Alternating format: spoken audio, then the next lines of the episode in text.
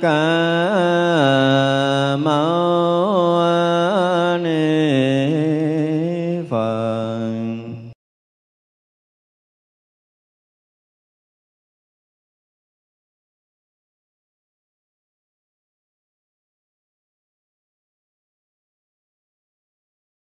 Nam mô Bổn Sư Thích Ca Mâu Ni Phật.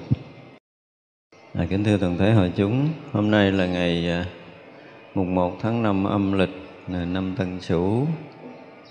Chúng ta lại có duyên để tiếp tục học bản kinh Hoa Nghiêm.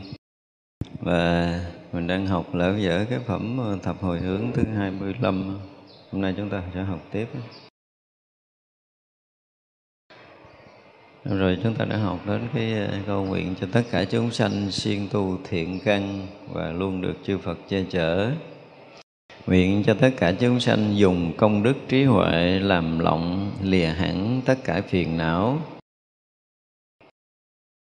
Nguyện cho tất cả chúng sanh dùng thiện pháp để tự che, trừ diệt trần cấu nhiệt não ở thế gian.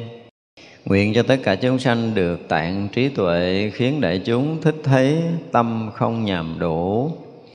Nguyện cho tất cả chúng sanh dùng pháp lành tịch tịnh để tự che chở rốt ráo chẳng hoại Phật Pháp.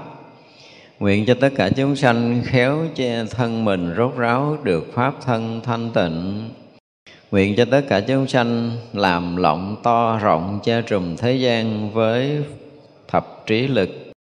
Nguyện cho tất cả chúng sanh được diệu trí huệ không hề nhiễm trước. Nguyện cho tất cả chúng sanh được lộng ứng cúng thành phước điền, thọ tất cả sự cúng dường. Nguyện cho tất cả chúng sanh được lộng tối thượng, vô thượng trí, tự nhiên giác ngộ. Ở đây chúng ta thấy là uh, chư Bồ Tát nguyện cho tất cả chúng sanh, tức là nguyện cho mình, nguyện cho tất cả chúng ta ở đây dùng công đức trí huệ làm lộng để lìa hẳn tất cả những phiền não đây thật sự nguyện nhưng mà nó cũng là một cái định hướng hoặc là nói khác hơn, nó cũng là cái cái hướng tâm của mình, cái hướng đi của mình và đó cũng là cái hạnh tu của mình. Bây giờ ờ, mình tưởng ờ, tượng có cái lọng để che chắn mưa gió. Thì ở thế gian giống như vậy, có người che chở bảo bọc, gìn giữ mình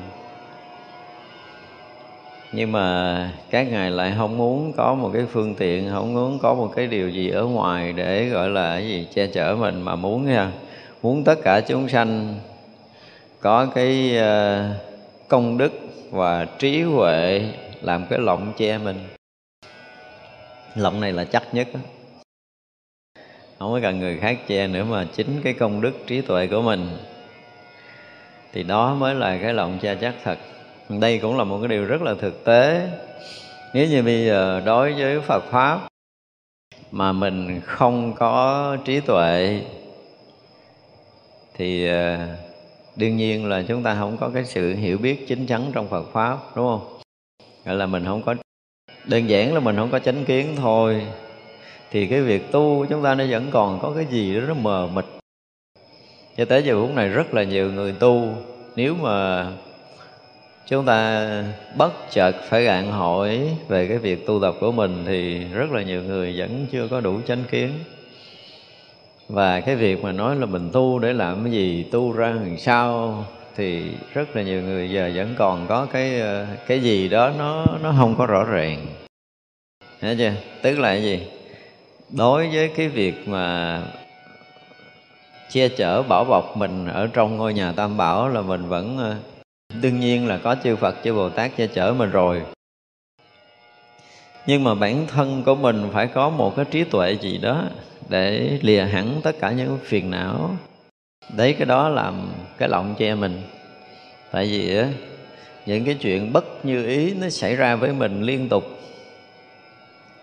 Trong tất cả những sinh hoạt đời sống của mình, luôn luôn có tất cả những cái chuyện để gây phiền não mình, từ những chuyện cũ cho tới chuyện mới mà nếu như mình không có trí tuệ tốt, mình không có phát hiện những cái mầm móng của phiền não xảy ra nơi tâm, hoặc là những cái chướng ngại trong đời sống, ví dụ như bây giờ à, có một người tự dưng cái họ lại họ nói nặng nói nhẹ mình, chưa nói là chửi, họ nói nặng nhẹ mình, hoặc là trong cuộc sống huynh đệ nha, nó cứ ức hiếp mình hoài thì bây giờ mình nếu không có trí tuệ, không có kiến giải Phật pháp thì mình thấy là người ta ăn hiếp mình, người ta ganh tị mình hay là cái gì đó, mình sẽ hiểu theo cái nghĩa của thế gian. Nhưng mà chúng ta có được trí tuệ rồi, chúng ta sẽ nhìn khác đi mọi điều. Thứ nhất là à, về trí tuệ, về nhân quả thôi thì mình phải tự xét coi mình trong đời này mình có làm chuyện gì mít lòng với người ta không? Nếu mình sống tốt, không có làm chuyện phiền muộn mà người ta chửi mình thì mình được quyền à, suy tưởng tới cái nhân quả cũ. Thấy chưa? Thì không có cái chuyện gì mà tự nhiên tới với mình cả. Đây là một cái sự thật của người hiểu nhân quả. Chỉ có một cái là mình không nhận ra được cái sự thật nhân cũ mà bây giờ mình đang hưởng cái quả này thôi. Như vậy nếu mình có được trí tuệ thì mình sẽ thấy ra là tất cả mọi việc xảy ra trong cuộc đời này đều có nhân quả. Và người mà hiểu biết nhân quả rồi thì khi gặp việc là người ta sẽ hóa tán nhân quả này để không còn tiếp diễn những cái khó khăn rút mắt với nhau nữa. Thì họ khéo xử lý cho tốt để mình không rớt vô cái chuyện bị phiền não. Cho nên phải dùng công đức trí tuệ để lìa hết tất cả những phiền não. Đó là một trong những cái mà bồ tát muốn gợi nhắc mình để mình có phải dùng trí tuệ bằng cái thực lực, cái thấy biết, cái công phu của chính mình. Đó gọi là công đức trí tuệ để mình có thể quá tán được phiền não của chính mình. Thì đó mới là cái vững vàng chư Phật có thể che chở bảo bọc mà chuyện khác nhưng mà cái chuyện phiền não là Đức Phật không có thọc tay vô à. Nghe à, tất cả những cái chuyện phiền não của mình là tất cả những cái nhân quả của mình tùy theo cái trí tuệ tùy theo công phu của mình mà mình quá tán được nghiệp tập phiền não của mình. Thì đó là một trong những cách mà chúng ta thể hiểu về cái nguyện này. Thứ hai là dùng thiện pháp để tự che mình để trừ diệt tất cả những cái cấu nhiệt của phiền não ở thế gian tức là bây giờ nếu như mình à, trong lòng mình đầy đủ tất cả những thiện pháp rồi thì mọi việc xảy ra chúng ta nhìn nó theo cái chiều hướng nó thuận với thiện pháp. Là thuận thiện pháp thì phải lìa sao? Lìa tham lìa sân lìa si à, lìa tất cả những cái sát sanh trộm cắp tà dâm nói dối nói vọng ngữ nói hai lưỡi nói lời thiêu dệt gì đó thì gọi lại mười cái ác pháp không xảy ra nơi tâm của mình nữa, đúng không? Thì khi mà chúng ta đã lìa được 10 ác pháp rồi thì thiện pháp nó sẽ ra. Thì và thiện pháp sẽ ra thì tất cả những cái trần cấu nhiệt não ở thế gian nó sẽ sao? Nó sẽ tự lắng dịu. Thì như vậy là Bồ Tát cũng nhắc chúng ta là phải sử dụng thiện pháp để sống trong cuộc đời này, hoặc là để chúng ta hành đạo. Muốn đạt được đấy cái sự giác ngộ giải thoát thì phải xa lìa ác pháp mà sử dụng thiện pháp trong đời sống của mình. Nguyện tất cả chúng sanh được trạng trí huệ khiến đại chúng thích thấy tâm không nhàm đủ. Trong đời này mà nếu mình gặp một người có đầy đủ trí tuệ giác ngộ, khi mà chúng ta gặp bất kỳ một cái chuyện phiền muộn nào, thì à, một người có trí tuệ luôn là cái gì? Hướng cho chúng ta, dạy dỗ chúng ta, dìu dẫn chúng ta, thoát khỏi cái lầm mê sinh tử rồi, thoát khỏi những cái phiền não, những cái nhiệt não ở thế gian. Thì những người đó là những người mà đáng để cho chúng ta ngưỡng mộ, cho nên đây dùng từ là thấy không nhàm đủ.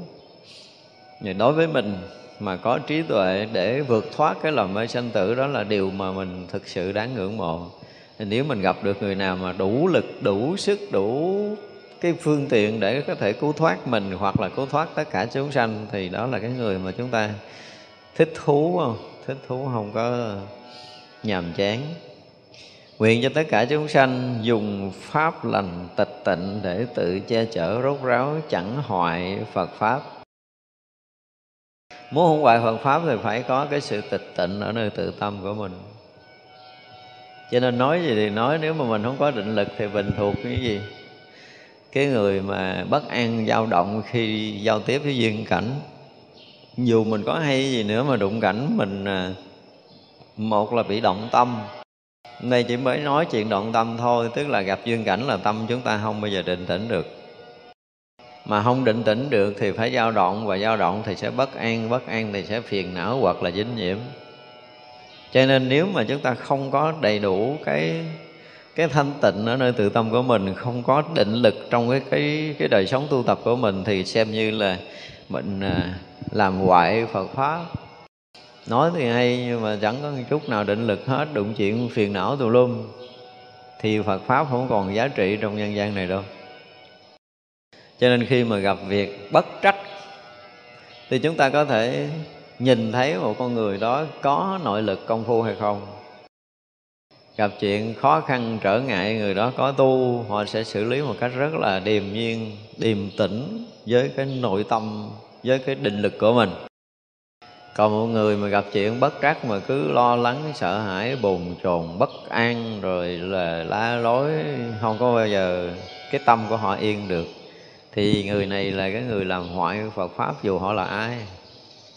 Họ đang ở cương vị nào, lãnh đạo Phật pháp, lãnh đạo cái gì đó đi nữa thì người tâm bất an là làm cho Phật pháp hư đốn, hư hoại chứ không bao giờ gìn giữ được diền mối của Phật pháp.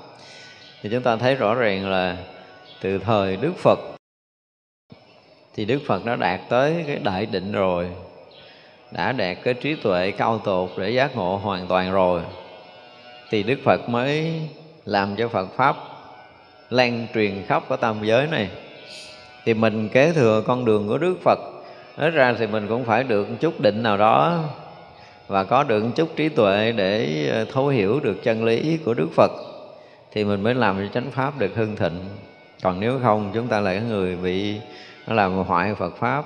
Nếu như tâm chúng ta không có định lực, không có nội lực. Nguyện cho tất cả chúng sanh khéo che thân mình, rốt ráo được pháp thân thanh tịnh. Che thân mình bằng pháp thân thì nó sẽ là tuyệt vời hơn là bằng cái gì? Cái lộng không? Bằng cái bảo cái. Dù sao cũng là cái bên ngoài. Nhưng mà pháp thân mới là cái gốc. Và khi nào mà người nhận được pháp thân thanh tịnh thì từ đó về sau thì sao? Không còn bị bất kỳ à, nắng táp, mưa xa phiền não hay là duyên cảnh gì có thể tác động vô tâm để cho mình có thể bị bất an nữa, thì đó là cái bảo cái mà tốt nhất. Người ra Bồ Tát nhắc mình đó, nếu như mà mình đạt được thiền định và mình có được trí tuệ để có thể nhận được cái pháp thân thanh tịnh thì đó mới là cái chỗ mà che thân của mình đi khắp cả tam giới này. Không bao giờ bị uh, sương gió không bao giờ bị nắng táp mưa sa không bao giờ bị ảnh hưởng tới cái thân của chúng ta nữa. Thì như vậy mới là cái việc an toàn. Nguyện cho tất cả chúng sanh làm lộng to rộng che trùm thế gian với trí lực. Đó sau khi mà mình nhận được pháp thân thanh tịnh thì sao? Nghiễm nhiên là làm thầy của trời người làm lộng che cho tam giới này liền. Không? chúng ta thấy rõ ràng là bồ tát à, nguyện cho mình từng bước từng bước từng bước rất rõ ràng. Có ờ, trí tuệ có phước đức và nhận được tự tánh thì lúc đó sẽ làm cái chỗ nương hoặc là cái chỗ che chở cho tất cả mọi người. Chúng ta bây giờ mà mình ở trong ờ, ngôi nhà tam bảo chúng ta cảm giác mình được uh, an được yên ổn. Thì sâu nơi tâm của mình là gì? Nên là mình có phật có bồ tát che chở bảo bọc mình. Mà phật bồ tát là cái gì? Là người mà đã gọi là thường trú nơi pháp thân thanh tịnh của mình. Thì nó tự động trở thành cái lộn che cho thế gian là chỗ nương về cho tất cả thế gian. Khi mà cái người uh, uh, có tu hoặc là không tu mà họ nghĩ về Đức Phật thì tự động họ có cái cảm giác được yên bình liền. Với tất cả chúng ta bữa nào mà chúng ta bị công chuyện gì mình cảm giác mình bị bất an mình bị dao động và ngay lúc đó mà mình ờ, khởi tâm hướng về Phật, tự nhiên cái mình nghe nó lắng dịu từ từ, đúng không? Tới một lúc mà toàn tâm, toàn ý mình hướng về phật thì tất cả những cái dao động bất an nó mất đi. Thì đúng là đức phật trở thành một cái lọng to để phải nói là che hết cả tam giới, che hết cả pháp giới mười phương này. Vì đức phật đã ở trong cái cảnh giới giác ngộ hoàn toàn cho nên các vị bồ tát cũng muốn cho chúng ta là sau khi mà chúng ta nhận được pháp thân thanh tịnh rồi, thì chúng ta sẽ làm lọng che cho tất cả thế gian để cho thế gian được cái gì? Khai mở được trí lực của mình để đạt được giác ngộ giải thoát. Không phải là lọng che để mình được yên ở rồi mình được an hưởng trong cái cái cõi thế gian tầm thường nữa, mà là nhờ cái lọng che đó mà khai mở được trí tuệ cho chúng ta được giác ngộ nữa thì đó mới là cái con đường mà chư Phật chư Bồ Tát muốn. Nguyện cho tất cả chúng sanh được diệu trí huệ không hề bị nhiễm trước. Có trí tuệ rồi thì cái chuyện mà nhiễm thế gian là chắc chắn là không thể có được. Tức là nhận được từ lúc mà nhận được pháp thân thanh tịnh thôi là trở thành người bất nhiễm rồi nếu sống đâu cũng không nhiễm hết đấy. Chúng ta khi mà chưa ngộ tánh đó, thì à, cái thấy cái biết mình nó giống như nó nó là một cái sự đắp đổi của tâm thức đó. và tâm thức thì cái lúc dày, lúc khác lúc thanh tịnh, lúc ờ, không thanh tịnh, lúc nhiễm, lúc thoát, chứ không phải là mình không có đâu. Mình thỉnh thoảng mình cũng thấy mình ờ, không dính cái gì. Nhưng mà có lúc rồi mình thấy mình rối nùi gỡ không ra. Nhưng khi một người ngộ tánh, chuyện này không bao giờ có. Chuyện này tuyệt đối mất bởi vì ờ, đôi khi cũng nghĩ nghĩ lại thấy thương các vị thiền sư, chấp nhận tất cả mọi thứ, chỉ nói chuyện duy nhất để cho người ngộ tánh thôi. Có nhiều khi bỏ hết tất cả các phương tiện khác, hoặc là dùng tất cả những nội lực, công phu và trí tuệ của mình dùng ép một người ngộ tánh. Vì ngộ tánh rồi là thôi à quăng họ ngoài chợ, sống nữa họ cũng không nhiễm nữa còn không ngộ tánh ở ông chùa chưa chắc là đã được thanh tịnh. Đó là cái điều để chúng ta phải thấy. Cho nên là một người ngộ tánh giống như là được uh, vô vô trùng tuyệt đối rồi. Đi khắp tam giới này không bao giờ còn một cái gì có thể dính nhiễm được. Đó là một cái điều đặc biệt của người ngộ tánh. Thành ra là với cái trí tuệ mà không nhiễm trước chỉ là người ngộ tánh thôi chứ không có trí nào khác hết đó khi mà chúng ta nhận ra được tự tánh thanh tịnh rồi đó, thì không bao giờ chúng ta đi trong tam giới này mà bị nhiễm bất kỳ cái gì. Dẫn chơi với thiên hạ thôi chứ còn uh, chuyện thế gian chẳng có gì để dính. Đôi khi rồi mình cũng phải mất thời gian mình tính toán chuyện này chuyện kia để có lợi cho người khác thôi chứ còn bản thân thì thân này là ngay từ đầu không? là tới đây là họ đã thấy rằng mình mượn cái thân để xài tạm trong cõi này rồi. Cho nên không có gì cái thân mà làm bất kỳ một cái gì ảnh hưởng tới cái cái đạo lý giác ngộ giải thoát. Không có vì cái nhu cầu của thân xác về bất kỳ cái phương diện gì. Họ hoàn toàn không có, họ bất cần. Họ xài cái thân ờ, hồi mà chưa giác ngộ thì thấy cái thân mình nó quan trọng ghê gớm. Lắm nhưng khi ngộ tánh rồi, cái thân này nó nó tự động, nó thành không nó không có ở nơi tâm của một người ngộ tánh. Tâm này nó cũng vậy, rồi hoàn cảnh cũng vậy. Cho nên họ sống là họ duy trì để họ tạo phương tiện lợi sanh thôi, chứ họ không duy trì thân gì để mục đích khác. Họ hoàn toàn không có mục đích khác. Thì các vị đã giác ngộ như vậy rồi thì mới được gọi là không nhiễm trước. Không nhiễm trước mà cái chuyện dục vọng thế gian có nghĩa lý gì đâu. Ai mà đi sâu vào thiền định chút ha rớt vào những cái tầng định sâu mà tương tầm với những cái tầng trời à, cõi sắc thôi. Quý vị sẽ thấy những cái cảnh mà an lạc ở trong đó hả? Chứ khó rời lắm. Nó vừa ương ổn, nó vừa thanh tịnh, nó vừa an lạc. Rất là lạ mà.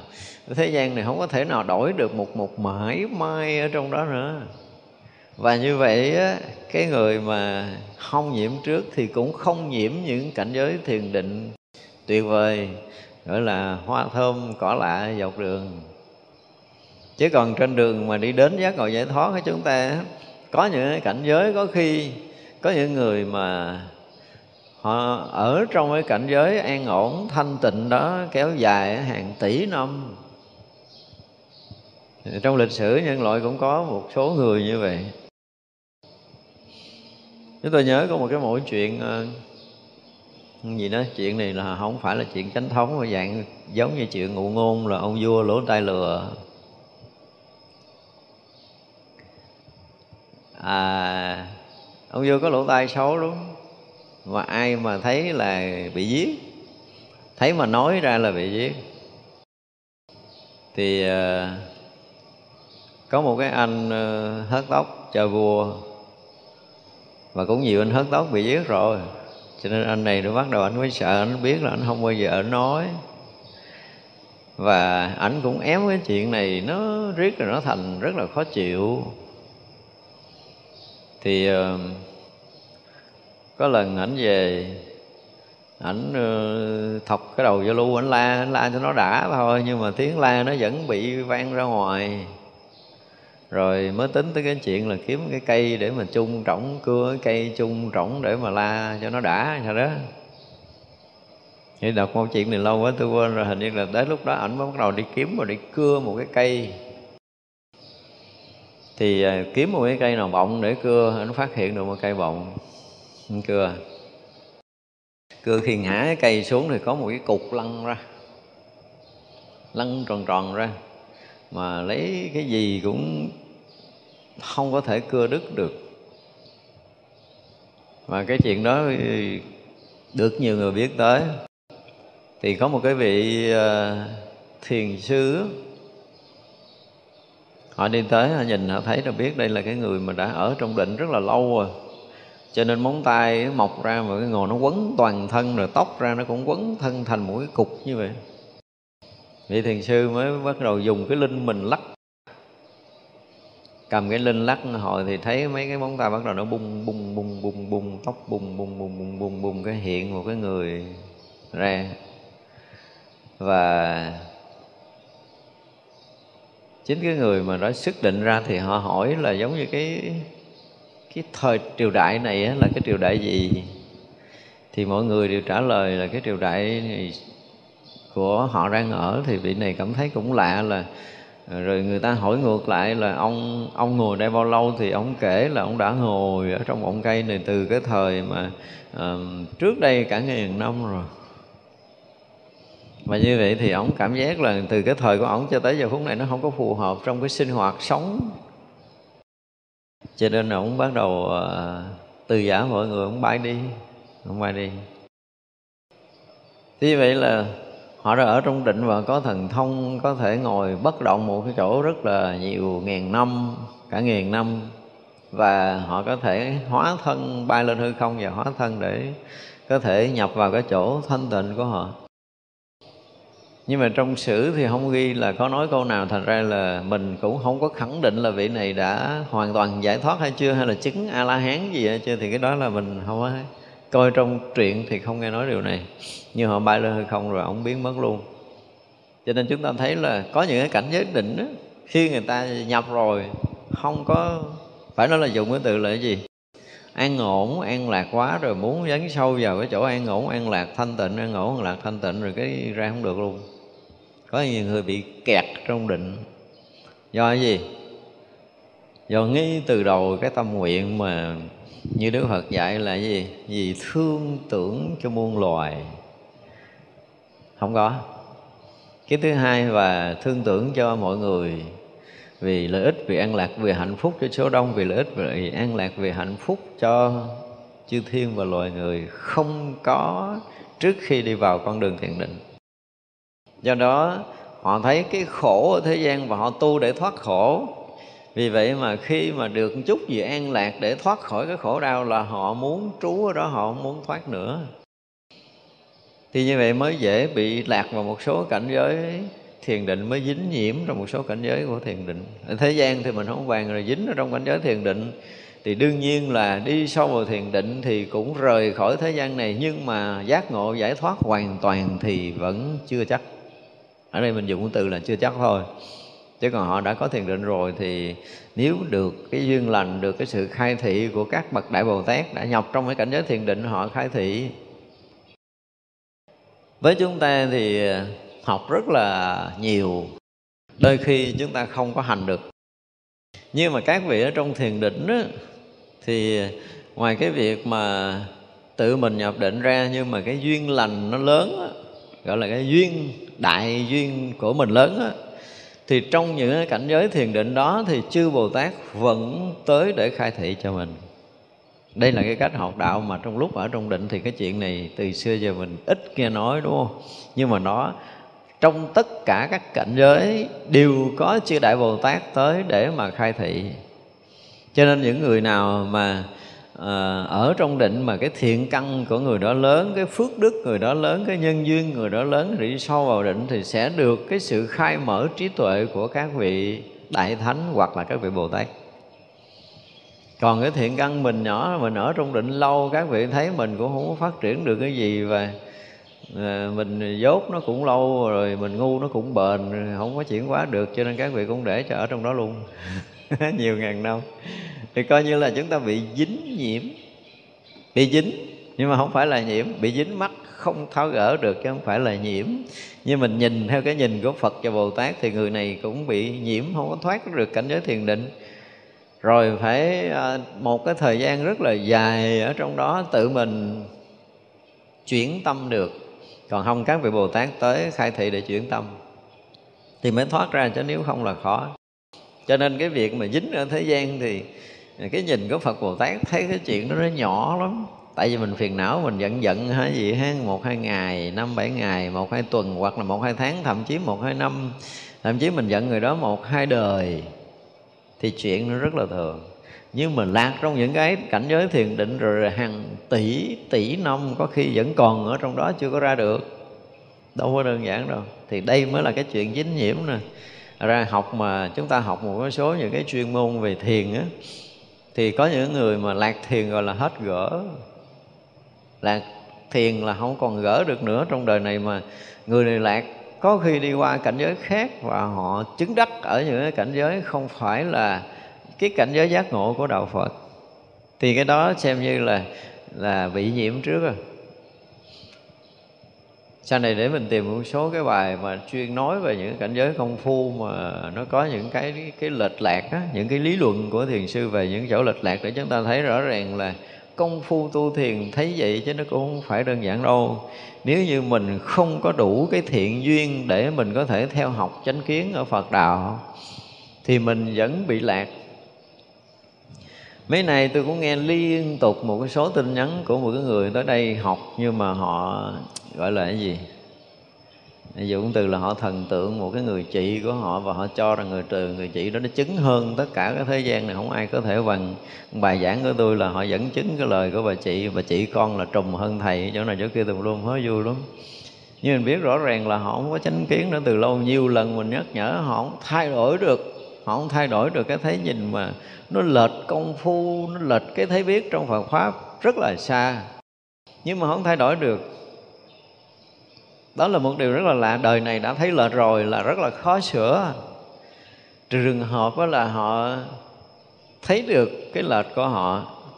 Hay nói khác hơn là họ có được cái thiện căn thì họ mới quay về với chánh pháp, chứ nếu không là mình nói ra cái gì họ cũng trùm mình đó.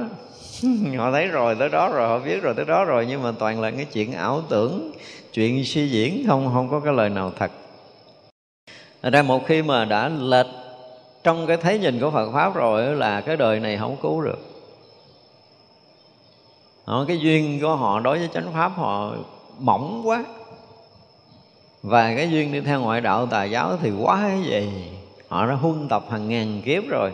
Thì đời này họ mới gặp mình thì rất là khó phá cho nên cái tà, cái chánh thấy vậy chứ không phải dễ mà một đời mà, gọi là, gây dựng được chánh kiến cho một người đâu.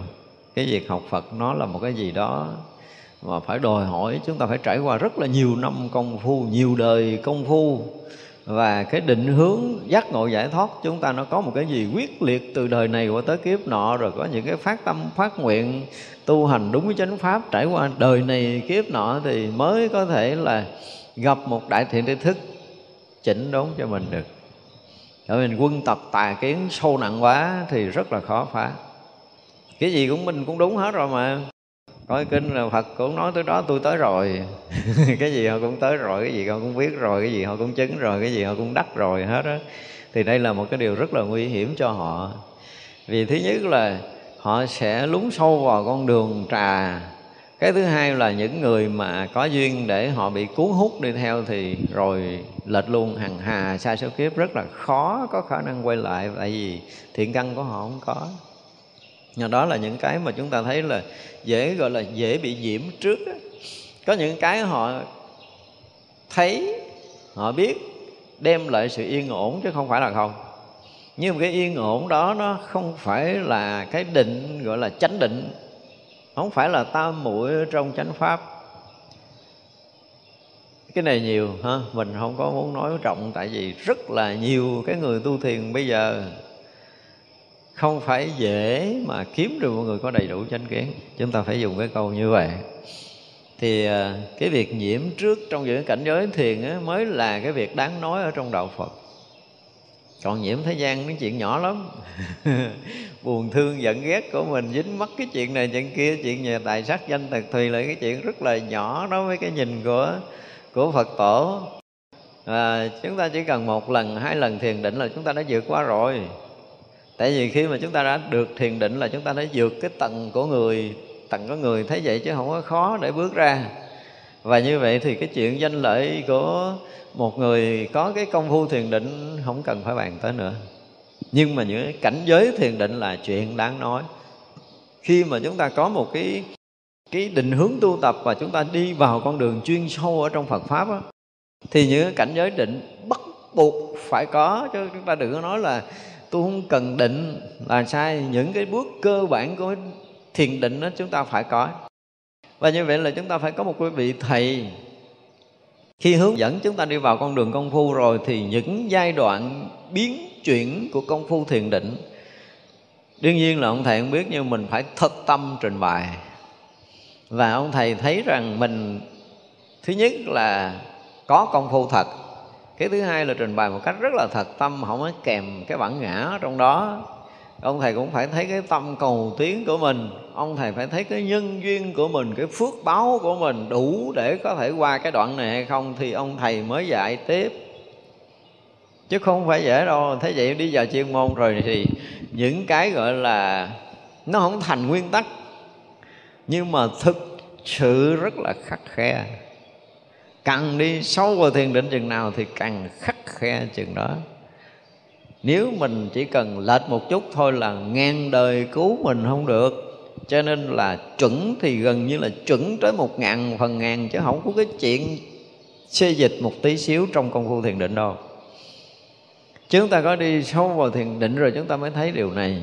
Cho nên nói tới cái chuyện mà nhiễm trước mà nhiễm giữa cái cảnh giới định là thiệt là khó khăn. Và họ đi lỡ rồi thì thôi chịu những vị thầy mà có đức đi nữa họ cái nghiệp của họ nó dày quá cũng không đập phá được đâu. Và rõ ràng cái người mà đi theo học 5 năm, 10 năm với mình mà mình không điều chỉnh được, không chỉnh được Tại vì họ quyết lòng là họ đã chứng rồi, họ đã đắc rồi, họ đã đạt rồi, họ đã hơn hết mọi thứ rồi. Chỉ có họ với cái người chị của họ là đạt thôi chứ thế gian này không ai bằng. Có nhiều khi nói chuyện với tôi mà nói ông Phật cũng dịch chừng đó thôi, tôi đã tới rồi. Nó tới vậy đó. Thì vậy là họ đi tới đạo tràng hoặc là gặp mọi người là để đi dạy thôi. Rồi khi là trước khi tôi giảng là họ phải nhắn một cái tin dài để dạy tôi là phải giảng thế này, hoặc là tôi sống là phải dạy tôi phải sống như thế này, thế kia, đủ thứ chuyện. Y như là một cái người thầy, người tổ dạy mình phải ăn làm sao, uống làm sao nó cười lắm thì như vậy là họ đã tự chứng, tự phong mình nó chứng, đã đắc. Không có chấp nhận bất kỳ ai.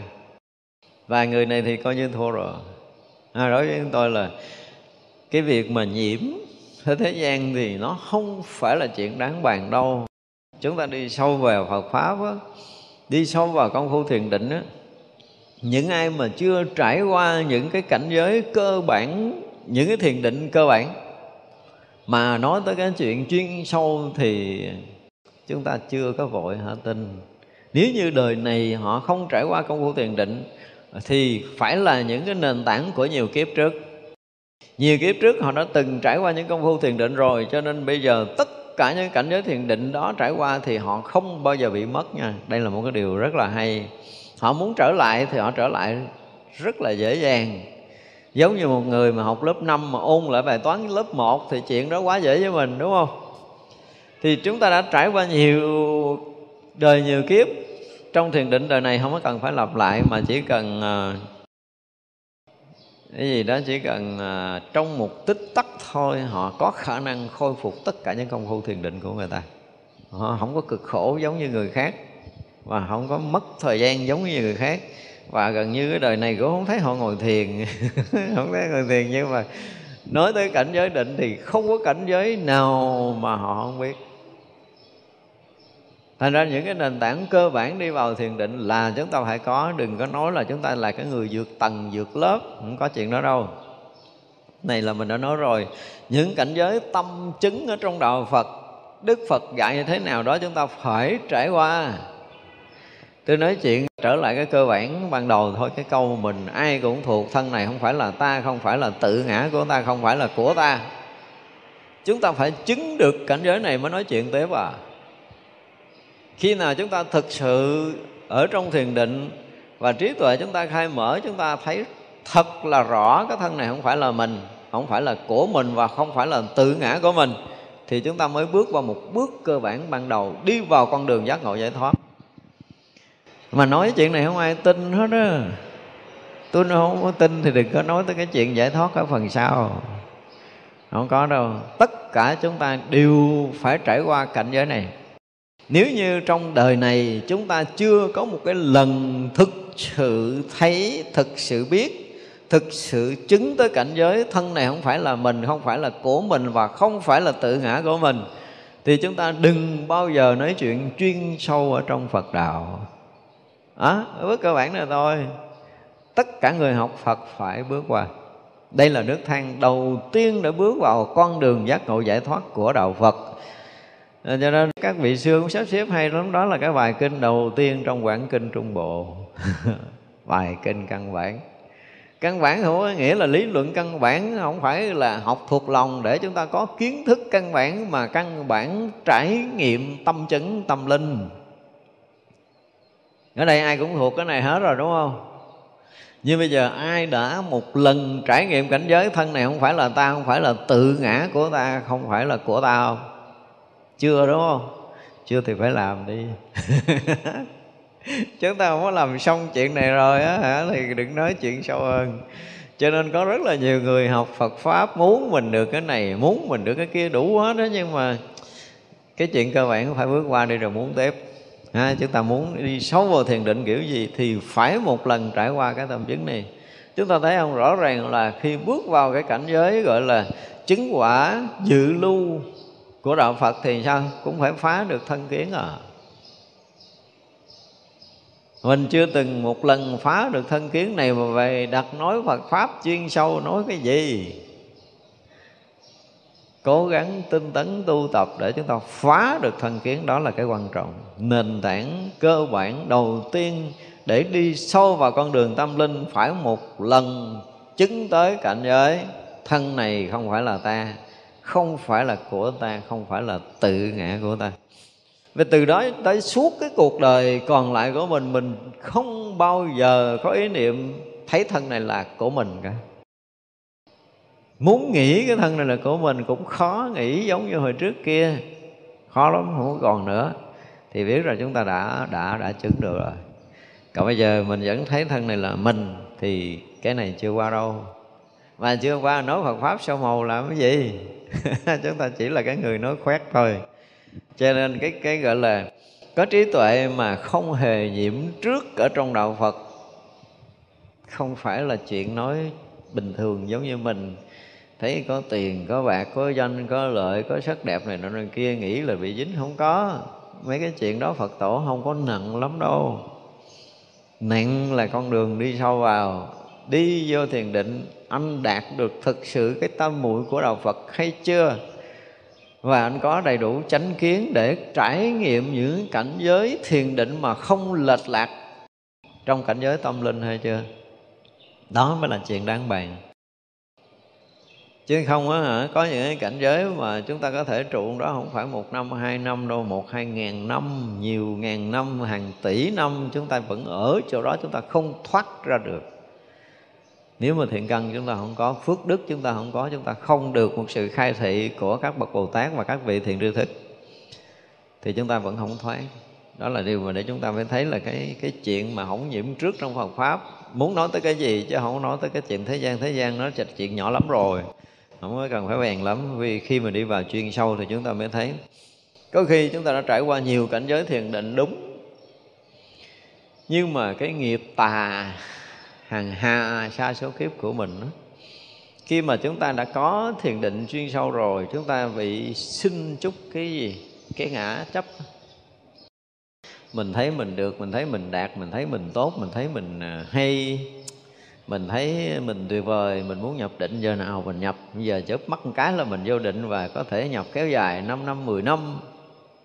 Thì hãy coi chừng.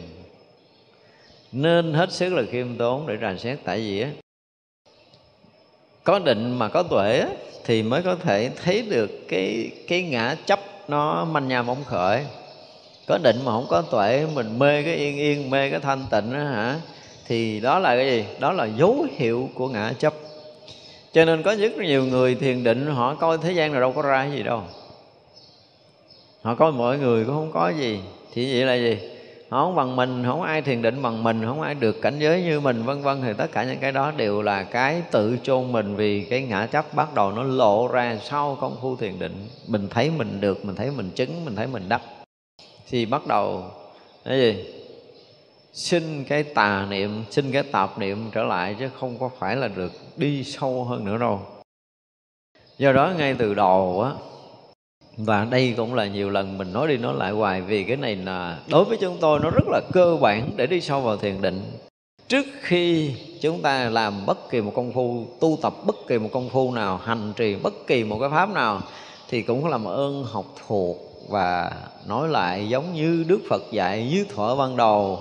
Trước khi chúng ta công phu thì vì lòng gì thương tất cả chúng sanh muôn loài, vì cái lòng thương tưởng cho đời vì lợi ích, vì an lạc, vì hạnh phúc cho số đông, vì lợi ích, vì an lạc, vì hạnh phúc cho chư thiên và loài người mà mình đi sâu vào công phu thiền định dùm câu này phải học thuộc bằng mọi giá và phải được nhẩm đi, nhẩm lại, nhẩm tới, nhẩm lui liên tục trong cuộc đời của mình. Mình có mặt trong cuộc đời này là vì cái chuyện đó mà mình có mặt.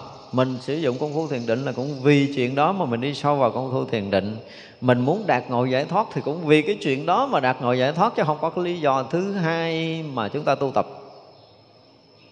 Và mỗi người nên viết ra đeo trước ngực mình. Cái bản này đi, thỉnh thoảng đưa lên coi rồi để xuống. Trong ngày ít lắm là cũng nhẩm đi nhẩm lại năm mười lần giùm đi để nó trở thành một cái chuyện thuần thục là mình không phải vì cái chuyện riêng tư ngã chấp mà mình công phu. Thì quý vị sẽ thấy những cái điều hay khi mà chúng ta đi vào con đường công phu, nó gặp nhiều cái trắc trở, nhiều khó khăn. Nếu vì mình mình có thể chán nản mà bỏ. Nhưng mà vì tất cả chúng sanh muôn loài là chắc chắn là chúng ta không bị chán nản.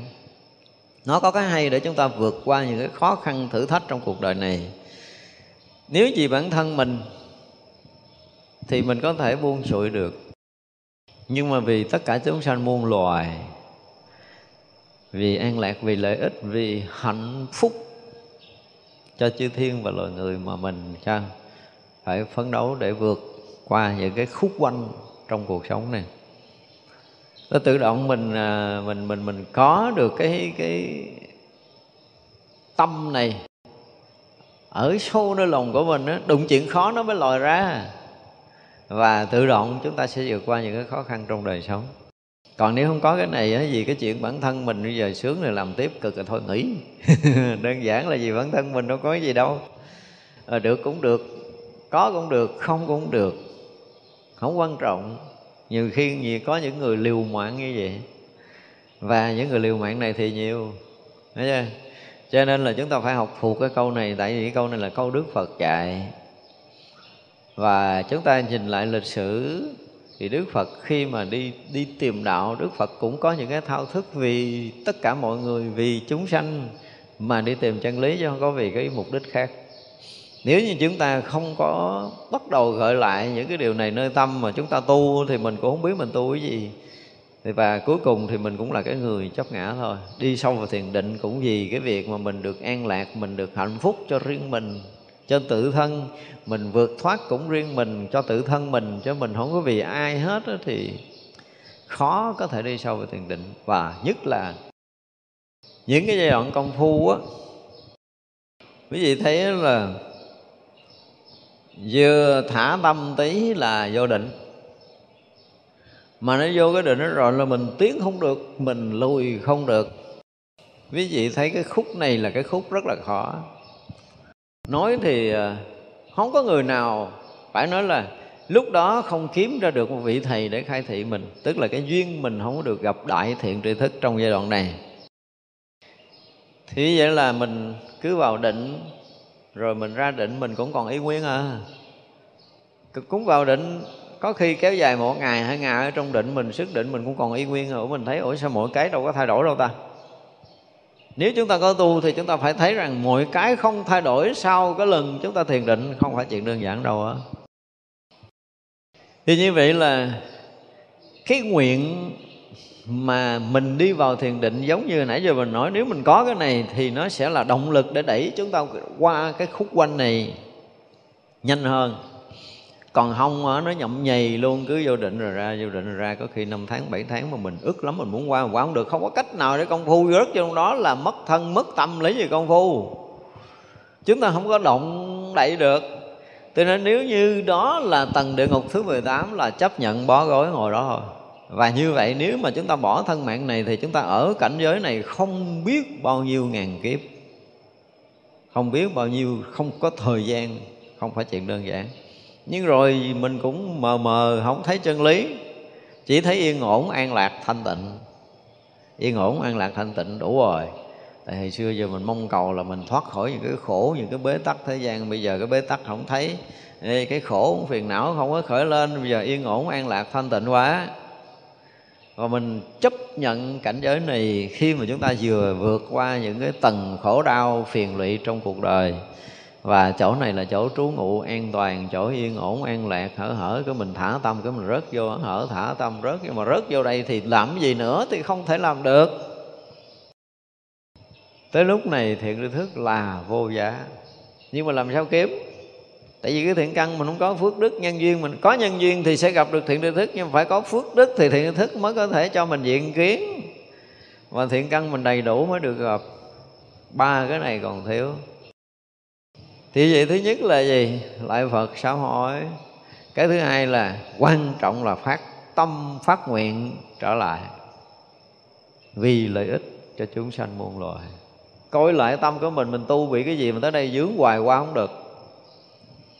Thành ra trong những cái đoạn mà chúng ta có đi vào công phu chúng ta rớt vào những cái khúc quanh mà không có bạn bè chia sẻ không có thầy tổ dạy dỗ thì phải đòi hỏi là môi hết tất cả những cái công lực nhiều đời nhiều kiếp những cái thiện căn nhiều đời nhiều kiếp. Môi ra hết để đánh qua cái trận này. Khúc quanh rất khó thoát không phải dễ đâu. Và những cái chuyện đó hả có đôi lúc đó, mình à, đôi lúc cũng giận vị thầy của mình. Tới đây nói chuyện ông cũng ờ thì thôi gán đi con là cùng chứ.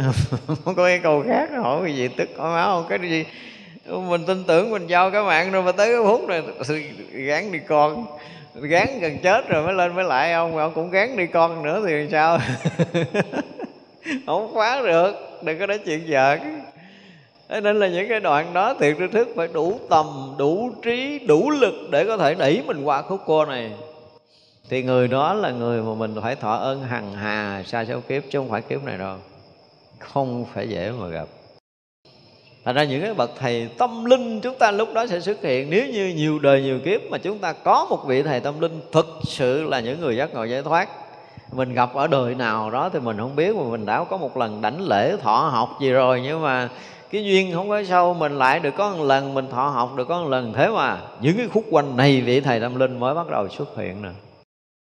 Một khải nhẹ là chúng ta qua cua hoặc là cái thiện căn chúng ta đủ lớn lúc đó nó trỗi dậy, nó sẽ đẩy chúng ta qua cua cho nên một là nhờ sự tác động của vị thầy tâm linh, vì cái tâm thiết tha giác cầu giải thoát của mình muốn cứu độ tất cả chúng sanh muôn loài, nó bộc phát mãnh liệt lên do thiện căn và phát nguyện của mình nhiều đời nhiều kiếp. Thì khúc này mình được qua.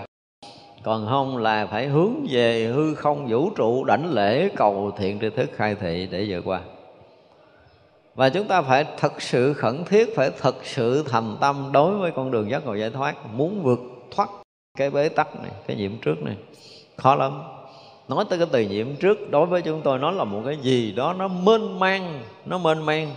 Tới những cái giai đoạn phong khu, khúc cuối, tới những cái phút mà mình chuẩn bị mở trí, mở tâm mà mình không đủ lực công phu mà tới cái lúc mà muốn phá vỡ cái gì mình không đủ lực kìa, tới lúc đó quý vị mới thấy cái khổ của nó. Chứ bây giờ khổ trần gian này tôi nói thiệt á, hết cái khổ trần gian này mà gom lại, nó nó là một cái gì đó nó nhỏ lắm so với cái khổ của tâm linh.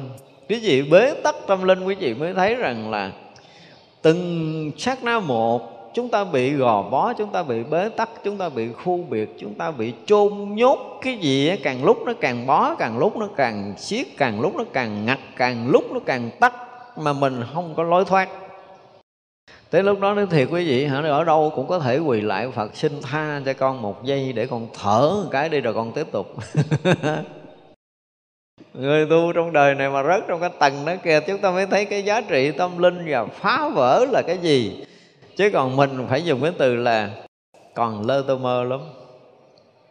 Chúng ta chưa đi sâu vào tâm linh thì chúng ta phải dùng cái từ là quá lơ tơ mơ, chưa có ai chịu những cái nỗi khổ tâm linh khi mà bế tắc đâu. Bây giờ đi vào con phu mà bế tắc tâm linh cho tới, hả, Tưởng tượng nha, một giọt nuốt mà muốn nuốt cả một trăm năm, quý vị nuốt cũng không xuống, Đừng nói là một ngày, hai ngày. Nó ức, nó nghẹn, nó bế, nó hoàn toàn cơ thể chúng ta Gần như bị tắt hết tất cả những năng lượng. Đến cái khổ mà gọi là cùng cực khổ. Không biết là địa ngục có thể so nổi cái cảnh này không? Địa ngục thì cái cảnh hành hình nữa thân hiện ra mình chấp thân mình đau khổ gì thân thôi nhưng bế tắc tâm linh là một trong những cái chuyện mà chúng tôi nói rằng cái thế giới này không có thể so sánh được một phần tỷ lý thừa tỷ của cái người bế tắc tâm linh nữa cho nên làm gì người ta cũng làm hết á. Quỳ suốt ngày, suốt đêm người ta cũng chấp nhận quỳ suốt ngày, suốt đêm để cầu thầy. Biết trăm năm nữa ông thầy mới khai thị mình một lời. Mà bây giờ mình đã gặp ông thầy rồi, ông thầy nói quỳ đó đi con, là quỳ đúng trăm năm để chờ câu khai thị cũng phải quỳ. Tới chừng đó rồi mình mới thấy cái chuyện mà khai mở tâm linh của vị thiện tri thức là vô cùng quan trọng cái khúc quanh mà cần phải qua là cái chuyện vô cùng quan trọng, tại vì nó bất ngặt nó bế tắc, mà mình biết chắc rằng nếu mà mình chết là cái chuyện bế tắc này nó không biết đi đâu về đâu nữa. Nó kinh khủng lắm. Và chúng ta rớt vào trường hợp đó, chúng ta mới thấy thiện thứ thức là quá quan trọng cho mình. Cái chánh kiến Phật đạo là quá quan trọng cho mình, cái phát tâm phát nguyện là quá quan trọng cho mình và tới một ngày mà thiện căn chúng ta nó đủ để mình có thể qua khúc quanh này để mình thành con người khác và đủ cái phước đức, rồi đủ cái cái thiện duyên. Thiện căn phước đức và cái nhân duyên để mình có thể gặp đại thiện tri thức. Tất cả những cái chuyện đó nó hội tụ và chúng ta nhẹ nhàng qua cua thì mình mới nhìn lại quá khứ là hồi xưa cũng đã từng công phu, đã từng phát nguyện, đã từng làm lợi ích chúng sanh. Bây giờ mới qua có những khúc quanh không phải mà tự thân công phu thiền định có thể qua được, mà đòi hỏi gom tụ tất cả những cái nội lực công phu hằng hà sa số kiếp để chúng ta mới qua khúc quanh đi sâu vào thiền định chúng ta mới thấy những cái chuyện nó không đơn giản như mình nghĩ. Người đời có những chuyện khó khăn trở ngại, họ vượt qua thế này thế kia để họ thành công trong sự sống đối với cái nhìn của đạo Phật, không phải là họ không có nội lực, nhưng mà nội lực đó đủ để có thể giải quyết cái chuyện của thế gian thôi. Chuyện thế gian là một đời, chuyện sinh tử là hằng hà, sa số kiếp rồi. Cho nên nó có một cái trọng lực để có thể ghi sự bế tắc nội tâm, nó gấp hàng tỷ tỷ kiếp sinh tử của mình. Thành ra là không phải dễ mà qua sự nhiễm trước. Đối với chúng tôi, đây là những cái chuyện mà gọi là thâm sâu bí sử ở trong thiền định. Là không phải chuyện bình thường. Rất có tu, chúng ta mới thấy cái giá trị này không có hả? Chúng ta thấy cái chuyện này nó thường lắm. Nói chuyện không nhiễm trước, chắc là không có nhiễm danh lợi rồi à, ăn uống, ngủ nghỉ, không có. Thì cái đó là cái gì? Cái đó nó mỏng lắm, cái đó nó dễ tan lắm đó nó dễ vượt qua. Chỉ cần chút thiền định là qua hả? Chút thiền định là qua thôi. Nhưng mà cảnh giới thiền định để mà có thể an toàn vượt qua từng cảnh giới một để đến giác ngộ giải thoát, đó mới là chuyện quan trọng. Mà thiền sư hay dùng cái từ là trên đường đi gặp nhiều hoa thơm cỏ lạ bên đường. Mà chúng ta vượt qua hoa thơm cỏ lạ đó, thế mới là hay. Nguyện cho tất cả chúng sanh được à, lộng ứng cúng thành phước điền thọ tất cả những sự cúng dường. Không còn nhiễm thước một trăm giới này mới thành cái lộng ứng cúng. Chứ còn trăm giới này thì dễ nhiễm lắm. Rồi mình qua cõi trời dục giới thôi là mình đã khó rồi. Bây giờ mình đang ở cõi người nha. Bây giờ thiền định mà đạt tới cõi trời dục giới. Cõi trời dục giới thì nó có những cái gọi là thọ dục trong ăn mặc ở của mình hả? Là thế gian này mấy cái ông tỷ phú không có so sánh gì được hết đó mấy ông tỷ phú còn cực phải tính toán này nọ kia. Nhưng mà chỉ cần đơn giản chúng ta về cõi trời một cái thôi, thấy chưa? Thì ăn không cần suy nghĩ. Tại cái phước của mình tới đâu thì tới giờ bác nó hiện ra à. Mặt cũng không cần phải kiếm đồ để lựa gì đâu, phước mình không thể lựa đồ đẹp hơn. Tới giờ y cũ chán đúng không? Rồi, mất, cho anh cái y mới. Cái nhà này không thích hả? Biến mất, cho cái nhà mới nhưng mà thực sự cái nhà mới cũng y như cái phước của mình à. có đổi triệu cái cũng chừng đó à chứ không có bao giờ đẹp hơn không bao giờ rộng hơn. Ờ à, đừng có tưởng là bây giờ mày chán cái nhà cho mày nhà mới nhưng mà cũng chừng đó à chứ đẹp hơn không được rộng hơn không được. Vì cái phước mình ở tầng đó y phục cũng vậy không thể đẹp hơn. Không phải là ở thế gian ví dụ như mình phấn đấu mình kiếm thêm tiền thấy chưa? Thì mình mua cái áo đắt giá hơn nhưng cõi trời phải làm cái gì lợi ích để tăng cái phước thì y phục và thức ăn cũng như nhà ở mới tăng lên còn mà lên đó mà chỉ hưởng thôi thì mỗi ngày y phục chúng ta mỗi xấu hơn nhà ở xấu hơn bát thì nó không còn quý nữa thức ăn không còn ngon nữa nó giảm giảm, giảm, giảm từ từ cho tới hết cái phước để hưởng rồi đi đâu chưa biết cho nên ở cõi trời thỉnh thoảng cũng có các vị bồ tát tới nhưng mà cái giai đoạn bồ tát tới cõi trời thấy vậy chứ nó thưa hơn nó xa hơn. Có những người có khi nó sanh lên cõi trời mà từ hồi sanh cho tới khi mà à, mình bỏ thân mạng cõi trời để đi xuống sâu á, thì chưa gặp được bồ tát tới. Muốn đặt uh, gì đó. Có những cái cõi trời muốn thỉnh một vị bồ tát để được giảng dạy thì có những cái vị ở cái tầng phước á, khi bồ tát xuất hiện ở cõi này nó khác nha. Cõi người của mình. Ví dụ như bồ tát muốn giảng thì bao nhiêu căn cơ có thể nghe được. Trong buổi giảng đó thì tùy căn cơ mình mà mình nhận hiểu khác nhau. Có những cái cõi là thỉnh các vị hồi này nó không phải người ta chấp trước đâu.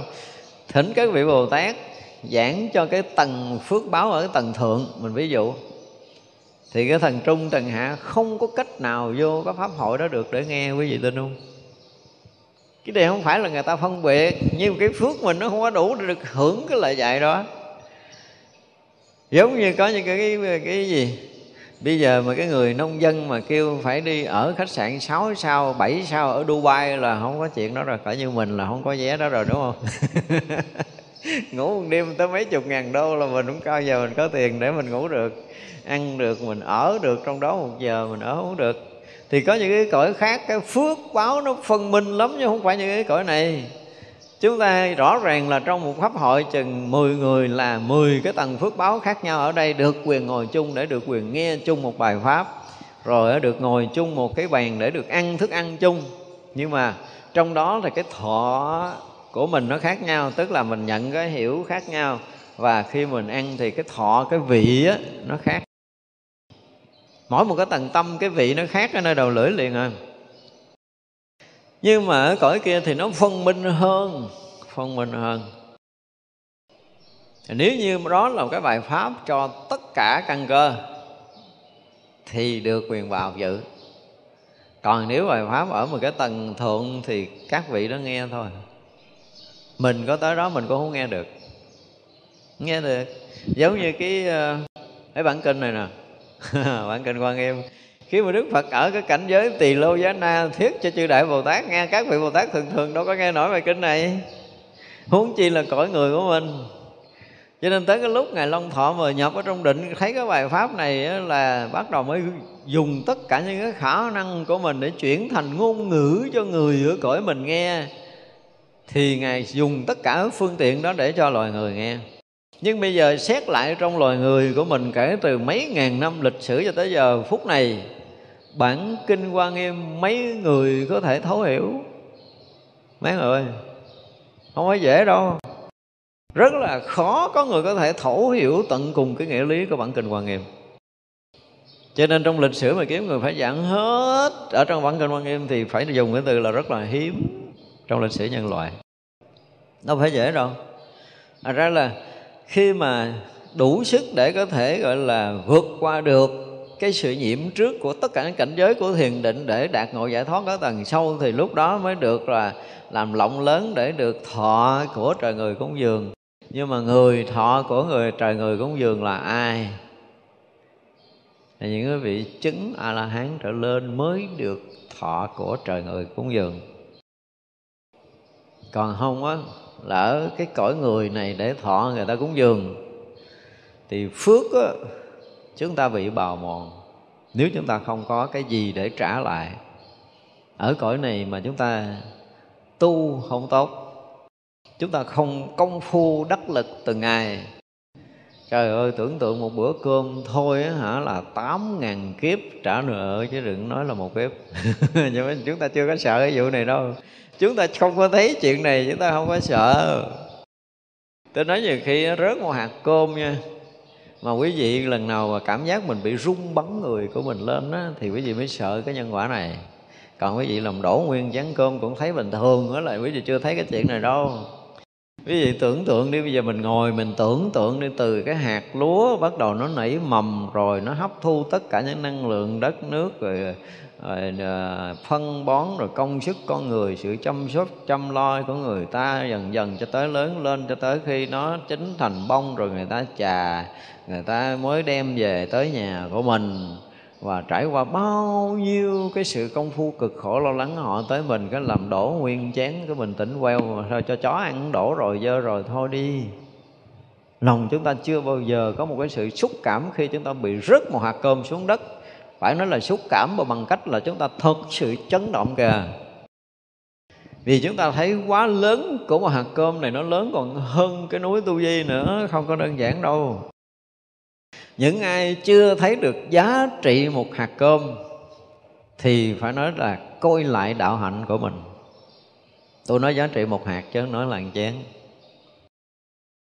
Một ngày mà mình không tu tốt mà mình cầm chén cơm lên mình ăn với đầy sự hổ thẹn, xúc động, rơi nước mắt. Thì mình có tu á. Có tu á.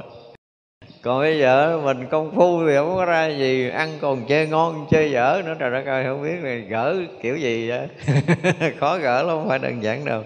Thành ra mà được làm lại gọi là, phước điền để cho trời người mà cúng dường á, thì phải ngang với cái tầm phước của một vị a la hán mới được trời người cúng dường còn chúng ta chưa chứng được thánh quả.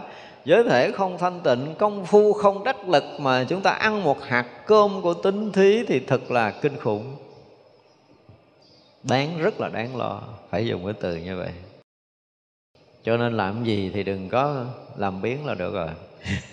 Làm gì cũng được nhưng mà đừng có làm biến công phu nữa làm biến là lo động, tại vì á, đến một cái ngày mà chúng ta thấy rằng mình là cái người à, xuất gia à, mình biết rồi mình công phu không tốt rồi.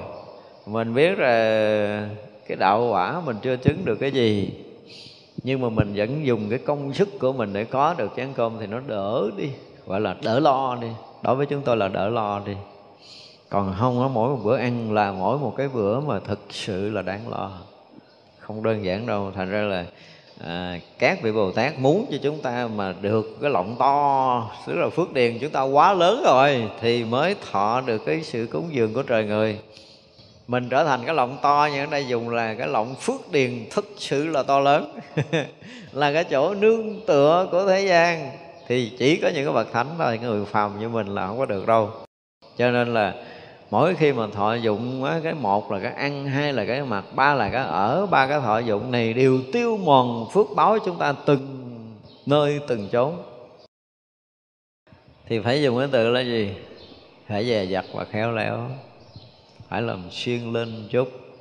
Làm sao mà bây giờ tới giờ phút này nè tất cả những tăng ni mỗi lần chúng ta à, được có một cái áo đẹp quý vị có bao giờ suy nghĩ lại là à, cái phước mình có đủ để thọ này không?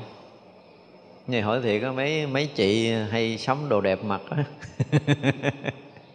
Nay bộ này mai bộ kia rồi đi cầm bộ đồ lên. Có bao giờ suy nghĩ là bây giờ cái phước mình đủ để thọ bộ đồ này chưa?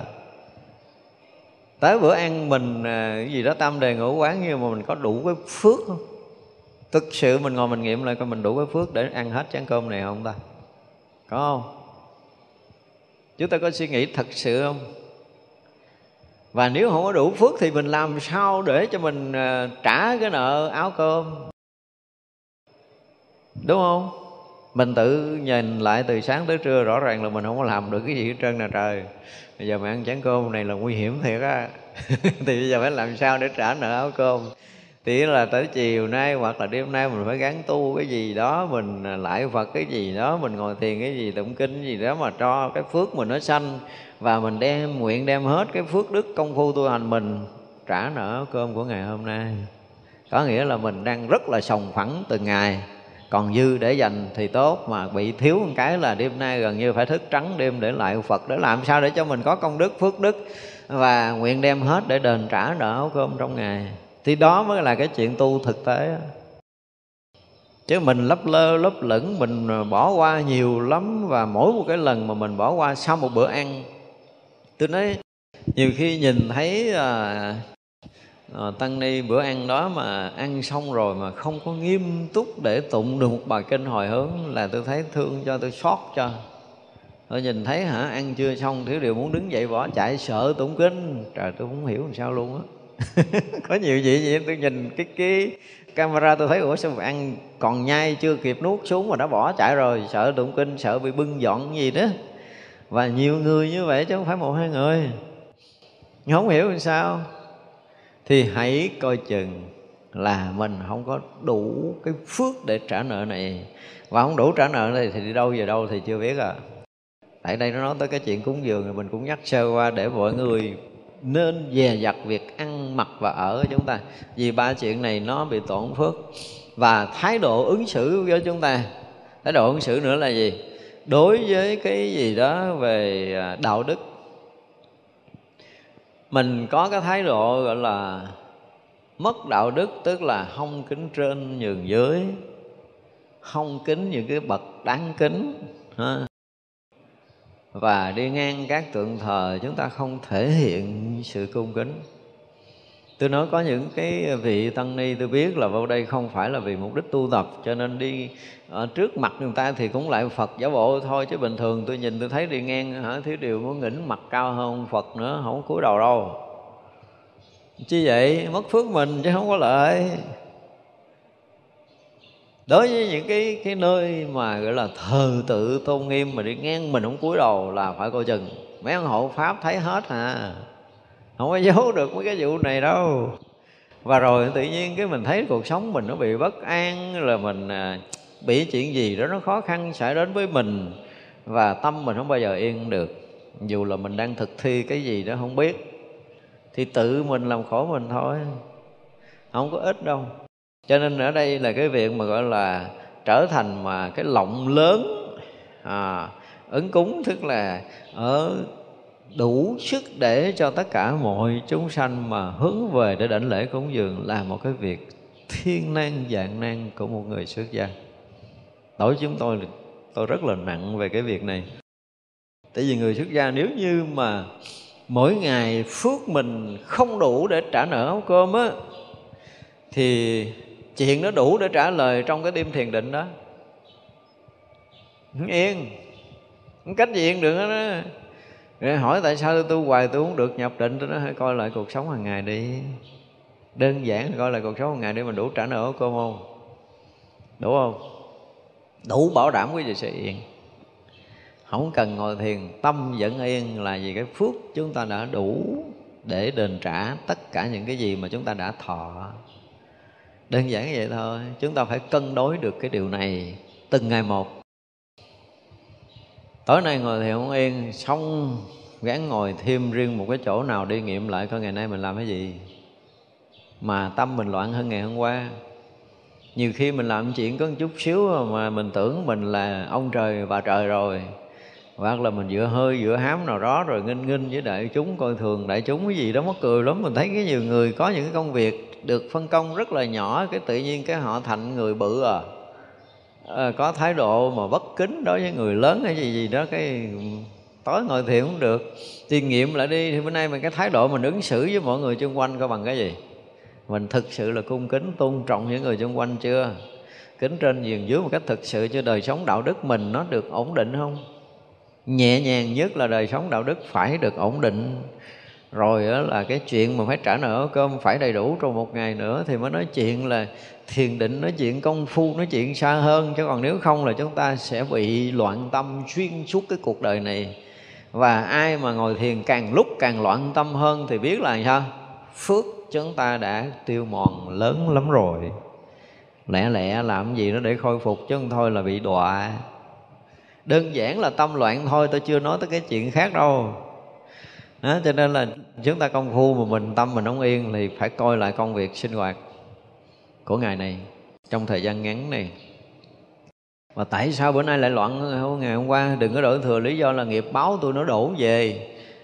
Cái người có phước thì nghiệp nó tới nó cũng phải né né một khúc. Người không phước nó lấn luôn nó đè luôn chứ đừng có nói là nghiệp báo ai không có. Có chứ, không, nhưng mà phước người ta lớn là nghiệp nó không có đủ sức để nó quật ngã. Còn phước mình mỏng thì nó đè mình sẹp lép. Và như vậy thì đời sống bệnh tật bất an sẽ xảy ra. Không có đơn giản là mình phải bị nan y, không có đơn giản là mình đã bị nặng nặng. Không có đơn giản đời sống chúng ta bị bế tắc, không có đơn giản là chúng ta bị bất an không có cái chuyện tự nhiên, không có chuyện đó đâu. Có cái chuyện tu tập của mình, chuyện nhân quả của mình, tất cả mọi cái chúng ta phải tự ngồi nghiệm lại. Nay mà thân thể chúng ta nó bị cái gì đó khó chịu, thậm chí là chúng ta bệnh, thì chúng ta phải coi lại mọi sinh hoạt. Ít có người nào mà đủ bình tĩnh để coi lại mọi sinh hoạt của mình. Rồi mình ăn cái gì nè, mình uống cái gì nè, mình thức ra làm sao, mình ngủ làm sao, mình tu tập làm sao, mà mình làm việc làm sao mà để cái thân mình bị bệnh chúng ta có đủ sức để ngồi lại để nghiệm mỗi lần chúng ta bệnh không? Bệnh thì nên đóng cửa hoặc là ngồi riêng một mình để mình nghiệm lại đi. Mình có lỗi gì mà bây giờ mình như thế này không? Ít có người làm chuyện này lắm. Cho nên rồi là khi bệnh là đổ thừa và kiếm thuốc nào uống để cho dập nó xuống cho lẹ, càng sớm càng tốt. Tại mình còn nhiều công chuyện phải làm quá chứ chưa bao giờ mỗi một lần trục trặc mỗi một lần trở ngại sinh hoạt của mình thì mình nghiệm lại mình thấy à, mình bị cái lỗi này cho nên bây giờ phải xảy ra chuyện này. Thì người đó là người có một chút trí đối với đạo Phật chúng ta thấy cái việc mà chúng ta đắp một cái y gọi là vô thượng phước điền y vô thượng phước điền y, cho nên rồi mình được quyền thọ dụng tất cả mọi sự cúng dường thì xin lỗi là phải coi lại à. Lá y thôi, không tạo thành phước điền cho mình được đâu. Tâm của mình tu tập thì đắp lá y đó nó mới cộng hưởng thành phước điền. Chứ không phải là được đắp y lên rồi được quyền thọ dụng đâu. Phước mình tới đâu. Đắp lá y cũng là giải mai mà. Nói người khác họ cũng có khả năng họ mai được như mình, nếu mà mình không tu thì cái tâm mình cũng ngang với cái người khác, thì phước ở đâu mà sanh. Cho nên, ở đây mà nói tới cái chuyện mà thành lộng lớn để để được mà mà mọi người lễ lại cúng dường là một trong những cái chuyện mà tất cả những người tu của chúng ta phải phải hết sức trầm tĩnh lại, để chúng ta nghiệm từng ngày từng ngày từng ngày mình phải dùng cái từ là gì? Tu nguyện tới thế gian này không thiếu nợ ai. Ngon như vậy đi. Thấy chưa? dứt khoát là sống không thiếu nợ ai. Rồi trời đất này tôi thọ cái gì tôi sẽ trả lại cái đó. À, chứ tôi thọ bữa ăn tôi thọ cái áo tôi thọ nhà ở tôi sẽ trả đủ chứ tôi không bao giờ nợ. Dứt khoát là mình phải làm cái gì? Để phải dùng cái từ là mình à, sinh lợi tức là sinh phước lớn hơn là cái thọ dụng thì à, đêm đó được quyền ngủ ngon giấc. Đúng chưa? Nhưng mà mình nghiệm lại một ngày nay mà mình không có làm gì ra phước để cái chuyện ăn, chuyện mặc, chuyện ở mình là mình bị thiếu nợ thì lo lo, lẹ lẹ dùm. Đối với chúng tôi dùng cái từ là lo lo, lẹ lẹ dùm. Chứ không thôi là mỗi ngày chúng ta mỗi lúng. Nợ mà càng lúc nó sẽ càng dày, hoặc là càng lúc sẽ càng mỏng là do cái sự thấy biết và và phấn đấu cá nhân của chính bản thân mình. Để một ngày nào đó mình à, giống như ở đây nói à, là được cái lọng to thiệt là to. Đủ sức cho trời người lễ lại cúng dường chứ đừng nói cõi người. Thì như vậy là mình yên tâm rồi. Thấy chưa? nhưng mà chưa được như vậy là phải lo đi. Nguyện cho tất cả chúng sanh được lộng tối thượng vô thượng trí tự nhiên giác ngộ. Đó thì giờ là cuối cùng là cái gì? Các vị Bồ Tát cũng muốn mình trở thành cái người mà đạt ngộ vô thượng chánh đẳng chánh giác Để có thể cứu độ tất cả chúng sanh muôn loài. Thì tâm nguyện các vị Bồ Tát luôn là như vậy, luôn nhắc chúng ta như vậy.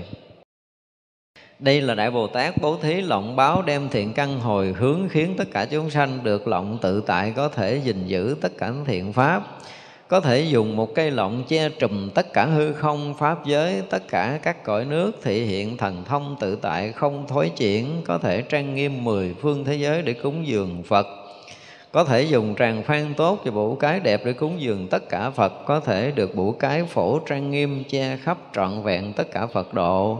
Được bủ cái quảng đại che khắp chúng sanh khiến họ đối với Phật sanh lòng tính giải, khiến tất cả chúng sanh dùng bất khả thuyết bủ cái cúng dường một Đức Phật với bất khả thuyết Đức Phật cúng dường như vậy. Khiến tất cả chúng sanh được bủ cái bồ đề, rộng lớn che khắp tất cả Phật, khiến tất cả chúng sanh được bủ cái mani, trang nghiêm, bủ cái an lạc, trang nghiêm, bủ cái tất cả hương, trang nghiêm, bủ cái thanh tịnh, trang nghiêm, bủ cái văn che. Linh báo treo thòng gió lộng, reo tiếng vi diệu khắp phật thân và tất cả thế giới, khiến tất cả chúng sanh được bổ cái trí tuệ tan nghiêm vô chướng vô ngại che khắp tất cả phật pháp ở bây giờ chúng ta thấy cái câu kết luận của Bồ Tát là muốn gì? Muốn cho chúng ta được tất cả những cái gì, cái lộng tự tại để giữ gìn tất cả Phật Pháp rồi. Thấy chưa? Muốn chúng ta thành tựu cái phước đức lớn để che trùm khắp cái tam thiên đại thiên thế giới Muốn chúng ta được tự tại thần thông ra vào tất cả các cõi nước của chư Phật vân vân. Tất cả những cái lộn báo mà chúng ta được cúng dường một Phật cũng như tất cả Phật đều như vậy hết. Là Bồ Tát muốn chúng ta cái gì? có cái chỗ à, đầu tiên là mình được người khác che chở đúng không? Thì đó là cái chuyện mà lúc mà chúng ta còn yếu, nhưng mà khi chúng ta lớn lên rồi thì chúng ta sẽ che chở lại cho người khác, chúng ta bảo bọc cho người khác. Vì chúng ta đã có đầy đủ phước đức, có đầy đủ trí tuệ, có đầy đủ thần thông, có tất cả những cái mà quý giá trong những cái cảnh giới tu chứng của thiền định, của cái sự giác ngộ, vân vân. Chư Phật đạt được tới đâu thì mình lần mò mình cũng đạt được tới đó. Đức Phật chứng cái gì thì mình cũng chứng thiền định đó. Đức Phật mở trí tuệ nào chúng ta cũng mở trí tuệ đó. Đức Phật có cảnh giới nào chúng ta có cảnh giới đó. Đức Phật có thần thông nào chúng ta có thần thông đó. Thì mới xứng đáng là à, có lộng che khắp cái tâm thiên đại thiên thế giới sẽ xứng đáng được trời người cúng dường xứng đáng được chỗ nương về cho tất cả chúng sanh và có đầy đủ năng lực trí tuệ để cứu độ tất cả chúng sanh muôn loài. Đó là điều mà bồ tát muốn nói tới cái cái lộng này mới đầu nhận cái lọng bồ tát. Nhưng mà sau này bồ tát muốn mình sử dụng cái lọng của mình để che chở, bảo bọc chúng sanh. Thì đây là một trong những cái mà gọi là gì? Cái phương tiện mà của các vị Bồ Tát muốn cho tất cả chúng ta không phải dừng ở một cái vị trí nào đó, chứng đắc ở một cái đạo quả nào đó mà phải đạt ngộ giải thoát một cách hoàn toàn và che chở bảo bọc dìu dẫn dạy dỗ cứu thoát tất cả chúng sanh muôn loài đạt ngộ giải thoát như chư Phật chư Bồ Tát muốn làm. Đó là tất cả những cái gì mà Bồ Tát muốn à, cái đó đây. Lại nữa muốn khiến cho tất cả chúng sanh được trí huệ đệ nhất được Phật công đức trang nghiêm có chí nguyện thanh tịnh đối với công đức của Phật được vô lượng vô biên tâm bủ tự tại được trọn vẹn trí tuệ tự tại. Lại muốn khiến chúng sanh dùng những thiện căn che trùm tất cả thành tự bủ cái trí tuệ tối thắng thành tự bủ cái hợp lực với tất cả được tự tại làm đấng pháp vương. Đó, tâm của bồ tát là muốn chúng ta luôn được cái gì? Đạt được trí tuệ đạt được sát ngộ đạt được cái phước báo tối thượng có đầy đủ phương tiện để cứu giúp tất cả chúng sanh muôn loài chứ không có không có dùng cái ờ, gì khác hơn ngoài cái việc là muốn cho chúng ta chúng ta đều được thành Phật lại muốn khiến cho tất cả chúng sanh tâm tự tại, oai lướt lớn được rộng, không gián đoạn được vô lượng công đức che khắp tất cả đều được trọn vẹn. Lại muốn khiến tất cả chúng sanh dùng lộng công đức che tâm mình, dùng tâm bình đẳng che chúng sanh được trí tuệ lớn, bình đẳng được phương tiện thiện xảo, hồi hướng lớn được tâm nguyện thanh tịnh thù thắng, được tâm nguyện thanh tịnh thuần thiện, được đại hồi hướng che khắp tất cả chúng sanh chư Phật tử Đại Bồ Tát tâm tính giải thanh tịnh đem vô lượng tràng phan cực tốt vi diệu trang nghiêm toàn là ngọc châu báo lên hiện tại chư Phật và tháp miếu chư Phật để diệt độ hoặc dân lên tháp bảo. Tăng bảo hoặc dân như chư Bồ Tát thiện tri thức thanh văn độc giác hoặc à, thí cho đại chúng. Cùng tất cả người cầu đến sinh đại bồ tát dùng thiện căn này rồi hồi hướng như vậy hồi à, trước đó là bảo cái còn bây giờ bắt đầu tới cái tràng phan cái cái gì trong các lễ lớn chúng ta nhìn chúng ta mới thấy đủ cái này ha. Trong các nghi lễ lớn này có cái bảo cái là cái tròn tròn để che tràng phan là có những cái tấm. À, nó lòng có người thì thiêu cái, cái câu chú hay là câu gì đó của phật bồ tát. À, có nhiều màu. Thì à, Ờ, đối với đạo phật, những cái tràng phan, bảo cái đều là những cái kết tinh của cái công phu tu tập. À đối với bồ tát là như vậy. Cho nên đem cái cái tràng phan, những cái đẹp đẽ đến, tức là đem những cái công phu tu hành, những cái sở chứng, sở đắc, những cái cách thức tu tập để vượt thoát sanh tử mà bố thí cho tất cả mọi người. Cho nên dùng cái từ là trang nghiêm toàn là ngọc báo tức là quý báu còn hơn ngọc ngà nữa. Tất cả những cái quý của chư Phật và chư Bồ Tát là gì? Những cái thành tựu trong công phu tu tập. Có những cái quả vị tu chứng hoặc là những cái lợi ích cho tất cả chúng sanh muôn loài thì đạo Phật xem cái đó là là ngọc báo thì khi một vị Bồ Tát mà đem tất cả những cái khả năng tu tập của mình được đạt được thiền định nào cái tâm giác ngộ ra thì sao và cái lợi ích chúng sanh như thế nào thì tất cả những cái đó đều được gì? Dân cúng cho chư Phật. Cúng chư Phật thì cúng cái đó mới được Đức Phật xác chứng. Chứ còn chúng ta không thể dân cúng Đức Phật cái gì mà Đức Phật hoan hỷ bằng kết quả công phu thiền định, bằng trí tuệ giác ngộ giải thoát và bằng cái lợi ích cho chúng sanh muôn loài không có cái gì Đức Phật vui bằng cái điều này cho nên nếu mà chúng ta muốn thật tâm cúng Phật thì chúng ta phải thể hiện thật tâm công phu tu hành của mình để mình đạt được cái thiền định nào đó, được thiền định thôi. Rồi chúng ta mở tâm ra để chúng ta có thể thấu hiểu được một phần chân lý nào đó, có được một chút chánh kiến nào đó hiện ra nơi tâm của mình, thì rồi mình đem cái thấy biết công phu tu tập của mình mình làm lợi ích cho nhiều người. Và nhiều người thực hiện công phu đó tu tập, họ cũng được sự an lạc, họ cũng được giác ngộ tất cả những cái này đều trở thành cái gì? Cái tràng phan tức là được kết nối những cái gì quý báu nhất ở trong Phật pháp đem cúng Phật. Ha. còn nếu chưa có cái đó thì chúng ta may tấm vải nhiều màu để cúng. Gắn kim cương cái gì đó cho nó đẹp đẹp nhiều màu. À, cho nó ờ, thêm hoa thêm lá gì đó thôi chứ còn Phật không chứng cái này đương nhiên là cái tâm chúng ta hướng Phật để cúng thì Đức Phật cũng có thể chấp nhận là thực sự thì cái này chỉ có một chút phước báo và nó cũng không có lâu bền.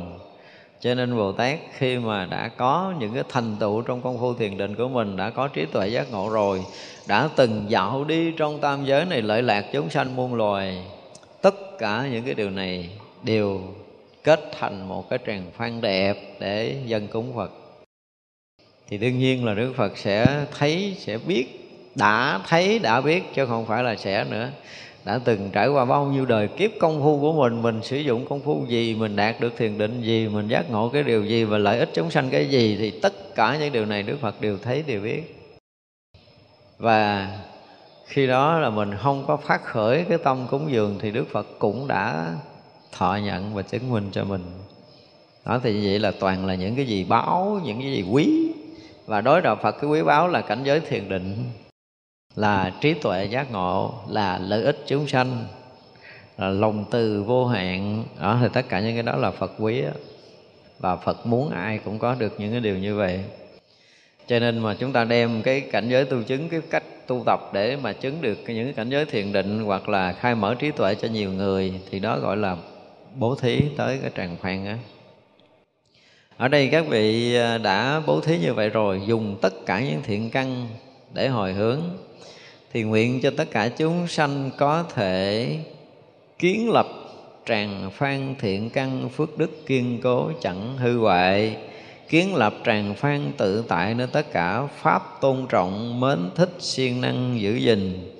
Thường dùng lụa báo, biên chép chánh pháp hộ trì pháp tạng của chư Phật và Bồ Tát. Đó bây giờ muốn à, muốn gì đã kiến lập cái tràng phan thì bây giờ phải kiến lập bằng cái gì? Là kiến lập bằng thiện căn nè bằng phước đức của mình. Thấy chưa? Đó, có thiện căn có phước đức mới bắt đầu kiến lập tràng phan bảo cái trong Phật pháp. Rồi đó là cái gì nữa? Tức là tâm chúng ta thực sự tự tại nên tất cả các pháp tôn trọng và mến thích siêng năng giữ gìn tất cả các pháp đó không phải chúng ta tự tại rồi, chúng ta bỏ. Đây là cái cách rất là hay của một vị bồ tát.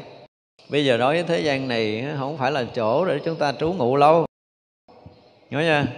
Thế gian này quá vô thường rồi. Chư phật, chư bồ tát không muốn mình ở đây lâu. Nhưng, dù ở đây một ngày, anh không dính mắc với trần gian này, mà ở đây cũng phải dùng cái từ là phải tôn trọng và mến thích đồng thời gìn giữ cái đẹp của thế gian. Ừ, chứ không phải là mình chán rồi mình bỏ. Cái người tu phật khác cái người khác. Người tu phật chân chánh đi tới đâu chỗ đó đẹp. Đừng nói tôi tu tôi không cần ngoại cảnh rồi đâu nó cũng được. Tôi ngồi gốc cây tôi cũng tu được. Không cần nhà ở không có cần cái gì không có cần nơi trốn tức là gì? Tâm chúng ta nó đang còn gì? Hoang sơ. Cho nên là chúng ta thích hoang sơ. Đời sống chúng ta trở thành người hoang dã. Nhưng mà khi tâm chúng ta đã được uống nắng ở trong Phật pháp, đã được trổ hoa ở trong Phật pháp rồi, thì đi đến đâu là thế gian chỗ đó phải đơm hoa kết trái phải dùng cái từ là gì? Nếu mà nói về vật chất thì nhà cửa phải lộng lẫy, phương tiện phải đầy đủ, tất cả những cái đó phải có. Nếu chúng ta tu, chúng ta có phước mà. Có phước đủ cho trời người lễ lại cúng dường mình cái chỗ ở nhậm cái gì? Đúng không? Cái điều đó chúng ta phải thấy rõ ràng là khi mà phước chúng ta nó tăng lên rồi á, thì tất cả mọi cái chung quanh đời sống chúng ta nó sẽ được trang nghiêm. Và trang nghiêm tâm được thì gì? Là trang nghiêm cõi phật của mình. Mà tâm thì sao? Nó hiện ra cái tướng ở bên ngoài. Cho nên đó là hồi xưa cái thời nào đó thì mình không biết là mặc đồ rách đó đi chân trần á, thì người ta quý.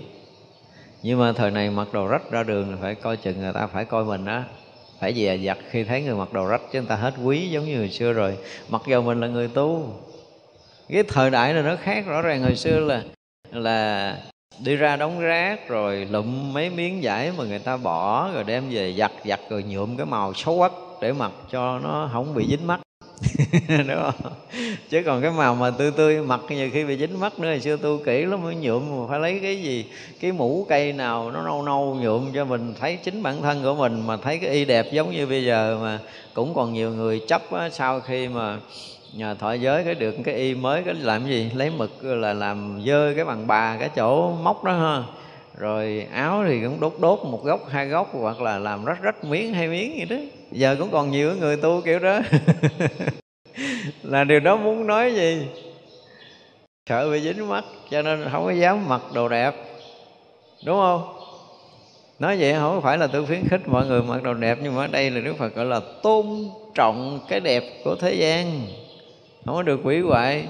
Bây giờ tu xấu, mình sợ mỗi sáng mình nhìn cái mặt mình đó là ừ, nó đẹp quá, mình dính mắt cái sắc của mình, lấy lửa lam gạch mặt mình cho nó xấu xuống rồi hả? Có nhiều người mới cười lắm. Có những cái chấp trước không đáng có. Thì ở đây là ngài dạy một cái điều rất là hay là cái gì? Đối với cái pháp thế gian thì sao? Là chúng ta không có dính. Nhưng mà phải tôn trọng. Rồi phải giữ gìn cái đẹp của thế gian nữa. Đây mới là cái điều đặc biệt. Trí tuệ của những cái bậc giác ngộ luôn luôn có những cái lời dạy rất đặc biệt. Chúng ta phải nói một câu như vậy cái người phàm như mình không có đủ sức. Thì sao mà bây giờ là hồi xưa là theo truyền thống đúng không? Theo truyền thống là gì? Mặc áo phấn tảo. Nhưng bây giờ mà ra mà à, tăng đi mà ra mấy cái đống rác rồi là bươi bươi lượm lượm mấy cái giải rách rồi nhiều màu rồi cái mật đồng mình về mình giặt cho nó sạch rồi cái mình may từng miếng từng miếng để mình mặc lên mình thì nó không còn phù hợp với cái cái cái thời này nữa. Nó có những cái nó gọi là nó không phù hợp. Và không nhất thiết phải làm như vậy mới được gọi là tu. Chúng ta tu là chúng ta làm cái gì ở trong tâm của mình đó tu làm sao mà tâm mình thanh tịnh mình đạt được những cảnh giới thiền định mình có trí tuệ để giác ngộ, không bị lầm lẫn, không bị dướng chấp trong trần gian này? Đó mới là cái chính mà phật và bồ tát dạy chúng ta. Và ngược lại không dướng chấp mà vẫn phải tôn trọng và giữ gìn. Thì đó mới là cái điều rất là hay của bồ tát. Chứ còn bây giờ mình không dính, tức là mình đập phá đi. Ở nhà đẹp cái là bắt đầu tạt số gì đó lên cho nó dơ dơ. Đúng không? Thì mình làm sao để cho cái chỗ ở mình để mình không có dính mắt nữa, không phải như vậy. Ngày xưa mỗi vị tăng đó là không có ở hai gốc cây một lần. Bây giờ mình ở nguyên cuộc đời mình trong một cái chùa nhưng mà có những người ở một cái chỗ rất là trang nghiêm, thanh tịnh nhưng mà trí tuệ siêu xuất và thiền định rất là sâu, thì đó cũng phải nói là những cái bậc tu tập tốt. Còn thì chưa chắc là chúng ta ngồi gốc cây mà chúng ta tập, tu tập tốt.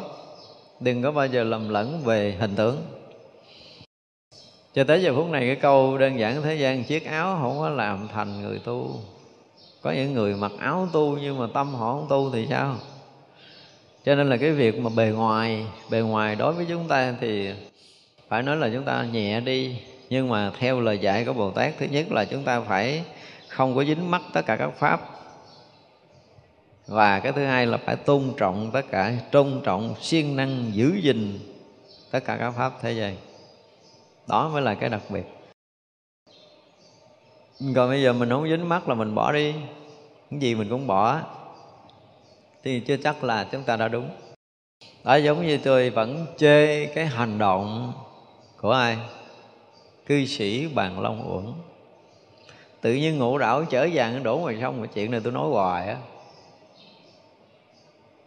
Thôi để dành đó giờ cho tôi xây chùa đi. Đúng không? Mình không xài thì rất là nhiều người đối những người thiếu ở trong cái xã hội này. Và họ cần một bữa ăn đàng hoàng hay vì hành động bưng đi đổ, thì mình đem đó ra đi giúp rất là nhiều người. Cho nên là cái người đó thấy đạo không rõ ràng. Đối với tôi, lúc đó bàn long quẩn không có rõ ràng về đạo lý. Và những cái tài liệu mà nói về ổng tôi đọc, tôi vẫn không có thấy cái gì gọi là siêu xuất cả. Đối với chúng tôi vẫn ờ, phải nói nếu mà đem ra so sánh, thì cư sĩ Việt Nam của mình cao thủ hơn. đối với tôi là tuệ trung thượng sĩ là phải dùng cái từ là quá siêu xuất, quá vượt bậc mà bàn long quẩn không thể nào so sánh được một phần rất là nhỏ. Đó, bây giờ là ngộ đạo rồi, chở vàng ra sông đổ, chở của cải ra sông đổ, sống chung với con gái chứ không còn sống chung với vợ nữa. Tức là gia đình không đoàn tụ, ngộ đạo rồi chia rẽ gia đình, đạo phật với cười đạo phật khi người ta ngộ đạo là đời sống gia đình đoàn tụ và hạnh phúc hơn, thì mới là đạo phật chứ. Đương nhiên là không có những cái hay cái chuyện mà chết tự tại hả? Gì chuyện đó thì quá nhỏ rồi, khi mình học thiền sâu hồi xưa nghe sợ thiệt. Xưa nói một câu cái tịch đời nọ mình nghe mình ớn. Nhưng mà sau này thấy cái chuyện đó nhỏ quá trời luôn. Nhớ sắc quẩn là không, là đã sống chết tự tại rồi. Ra là tôi chưa đọc hết cái sử một cách kỹ lưỡng và chỉ đọc sơ qua một số những cái câu nói tôi tôi thấy không có câu nào đáng giá hết đối với nhà thiền. Nó đáng giá. Hành động đã sai rồi. Ngộ đạo sống ly tán gia đình. Vợ sống với làng con trai. Ổng sống với đứa con gái. Rồi bắt đầu mới đang đát kiếm thức ăn lại từng ngày. Tại vì bây giờ là phải dành hết thời gian cho cái việc tu tập sống đúng với đạo thì bao nhiêu cái tiền đó mình có thể lấy sử dụng để dành thời gian tu không được, sao? Thì có nghĩa là mình, thứ nhất là mình thấy đạo rồi mà không biết thấy kiểu gì mà sợ bị dướng mắt mới ôm tiền đi đổ chứ. Bản thân mình sợ dướng mắt cho nên mình nghĩ thiên hạ sẽ bị dướng mắt và như vậy thì không phải là cái chánh kiến của đạo phật đâu. Không? Đây bồ tát thấy rõ ràng là mình vượt thoát hết tất cả mọi thứ rồi, nhưng mà hết sức là tôn trọng, mến thích và gìn giữ cái đẹp đó đó mới là cái hay chứ cái nhìn của bồ tát nó có một cái gì đó nó thoát chứ nó không có phải giống như cái kiểu của cái người mà mới đi vào đạo. Vẫn còn nhiều khuôn sáo vẫn còn nhiều cái chấp trước khiến cho người ta sẽ nhìn. À, các vị xuất gia là cái gì? Theo truyền thống là khất thực để sống qua ngày. Nói theo cái nghĩa đen đen nói vậy đúng không? Người xuất gia là người gì? Nếu mà nói thấp hơn chút nữa là cái gì? Sinh của thiên hạ để mà sống qua ngày. Và xã hội đã in đậm cái dấu ấn này trong tâm rồi. Mấy ngàn năm không tháo gỡ được. Và nếu ai mà nghịch với cái này là họ sẽ họ sẽ nhìn một ánh mắt kiểu gì á? Người tu mà không đi sinh là họ không có chịu người tu mà không có nghèo là họ không chịu. Người tu là không được, có tiền, không được chào xin lỗi qua nhật đi rồi biết. Ai đã từng qua coi cái sinh hoạt đời sống của nhật, tất cả ông trụ trì đều là những cái tập đoàn lớn, đều là những cái vị tỷ phú từ đời này qua tới đời khác. Tiếng nhật không biết sao họ thông minh hơn vì cái hình ảnh người tu không được quyền để cho thiên hạ coi thường bất kỳ cái lĩnh vực nào. Thứ nhất, về đạo đức, người tu phải là gương mẫu. Cái thứ hai, về đời sống, người tu cũng không được vì cái người thế gian coi thường. Cúng người ta có một đồng, coi người ta là cái kẻ ăn xin của mình. Đúng không? Có không? Bây giờ hỏi hết mấy cái người mà đã từng cúng dường con có phải cái ông này xin cơm tôi ăn qua ngày không? Hỏi đi, phá nổi cái này nơi tâm của một người phật tử chưa? Chưa. Thì như vậy là vẫn để có một cái chỗ nào cho người ta coi, người ta đánh giá, luôn luôn đánh giá người tu ở một cái tầng thấp của xã hội. Đó là truyền thống sao? Tại sao chúng ta không có tìm cách gì để chúng ta phá cái này đi? Sống thì đương nhiên không có dướng mắt mà đã không có dướng mắt rồi thì tùy theo phước báo. Bây giờ nói tới cái chuyện phước báo đi. Phước báo họ có nghĩa là mình tu uh, lâu cái mình phước nhiều cái người ta cúng dường mình nhiều được gọi là phước báo nhiều. Xin lỗi phải coi lại cái chuyện này à nha. Đối với tôi là tôi xin lỗi thiệt á. Đừng có nghĩ mình có phước nhiều cái người ta cúng nhiều cái mình được nhiều tiền nhiều của không phải như vậy. Cái phước của mình đương nhiên là lớn lên thì có khả năng như nãy nói là thọ dụng của trời người cúng dường, việc đó không có sai. Nhưng mà thực sự xét lại mình ở cái tầng tâm nào, tầng tâm nào, phải chứng tới cái quả a la hán mới xứng được trời người cúng dường. Còn không thì chịu khó khiêm tốn đi, mình là cái người ờ, vẫn còn đang tập tu. Đối với chúng tôi, người tu là người đang tập tu. Thì từng từng từng ngày chúng tôi đang tập tu à, tôi đang xây dựng cái cảnh giới tâm linh của mình. Tôi đang cố gắng là làm sao để tâm mình được yên ổn được thanh tịnh để có khả năng vào ra định một cách thoải mái để mở tâm ra để mình thấu hiểu cái chuyện thế gian đừng có bị dướng mắt nữa để mình sống một đời sống thực sự thanh tịnh và an lạc. Cái đã cái chuyện đó là chuyện tôi đang tập làm. Nhưng mà bây giờ tôi làm cái chuyện đó cái tôi không có thời gian lo cho cái chuyện ăn mặc ở của mình. Tôi phải nhờ vả người khác thì đương nhiên chuyện này cũng có thể chấp nhận là tôi chấp nhận tôi chia phước. Theo theo cái lý luận gì đó đi thì mình có chấp nhận chia phước. Nhưng mà riêng cái nhìn của tôi thì tôi thấy cái này nó cũng có một cái gì đó nó hơi bấp bênh rồi. Rõ ràng là tôi thấy nó bấp bênh. Cần phải lấp cái lỗ hổng này. Đương nhiên là lúc đầu người ta sẽ không chấp nhận. Người ta sẽ không chấp nhận một cái đời sống mà gọi là độc lập mà gần như là nó có một cái gì đó theo cái kiểu mà quân chủ chuyên chế, theo cái kiểu mà bị gì, bị lệ thuộc. Mà người tu đã sống lệ thuộc thì giá trị ở đâu? Xét lại đi. Ăn cũng bị lệ thuộc, đúng không? Ở cũng bị lệ thuộc, đúng không? Mặc cũng bị lệ thuộc. Thì vậy là còn giá trị gì?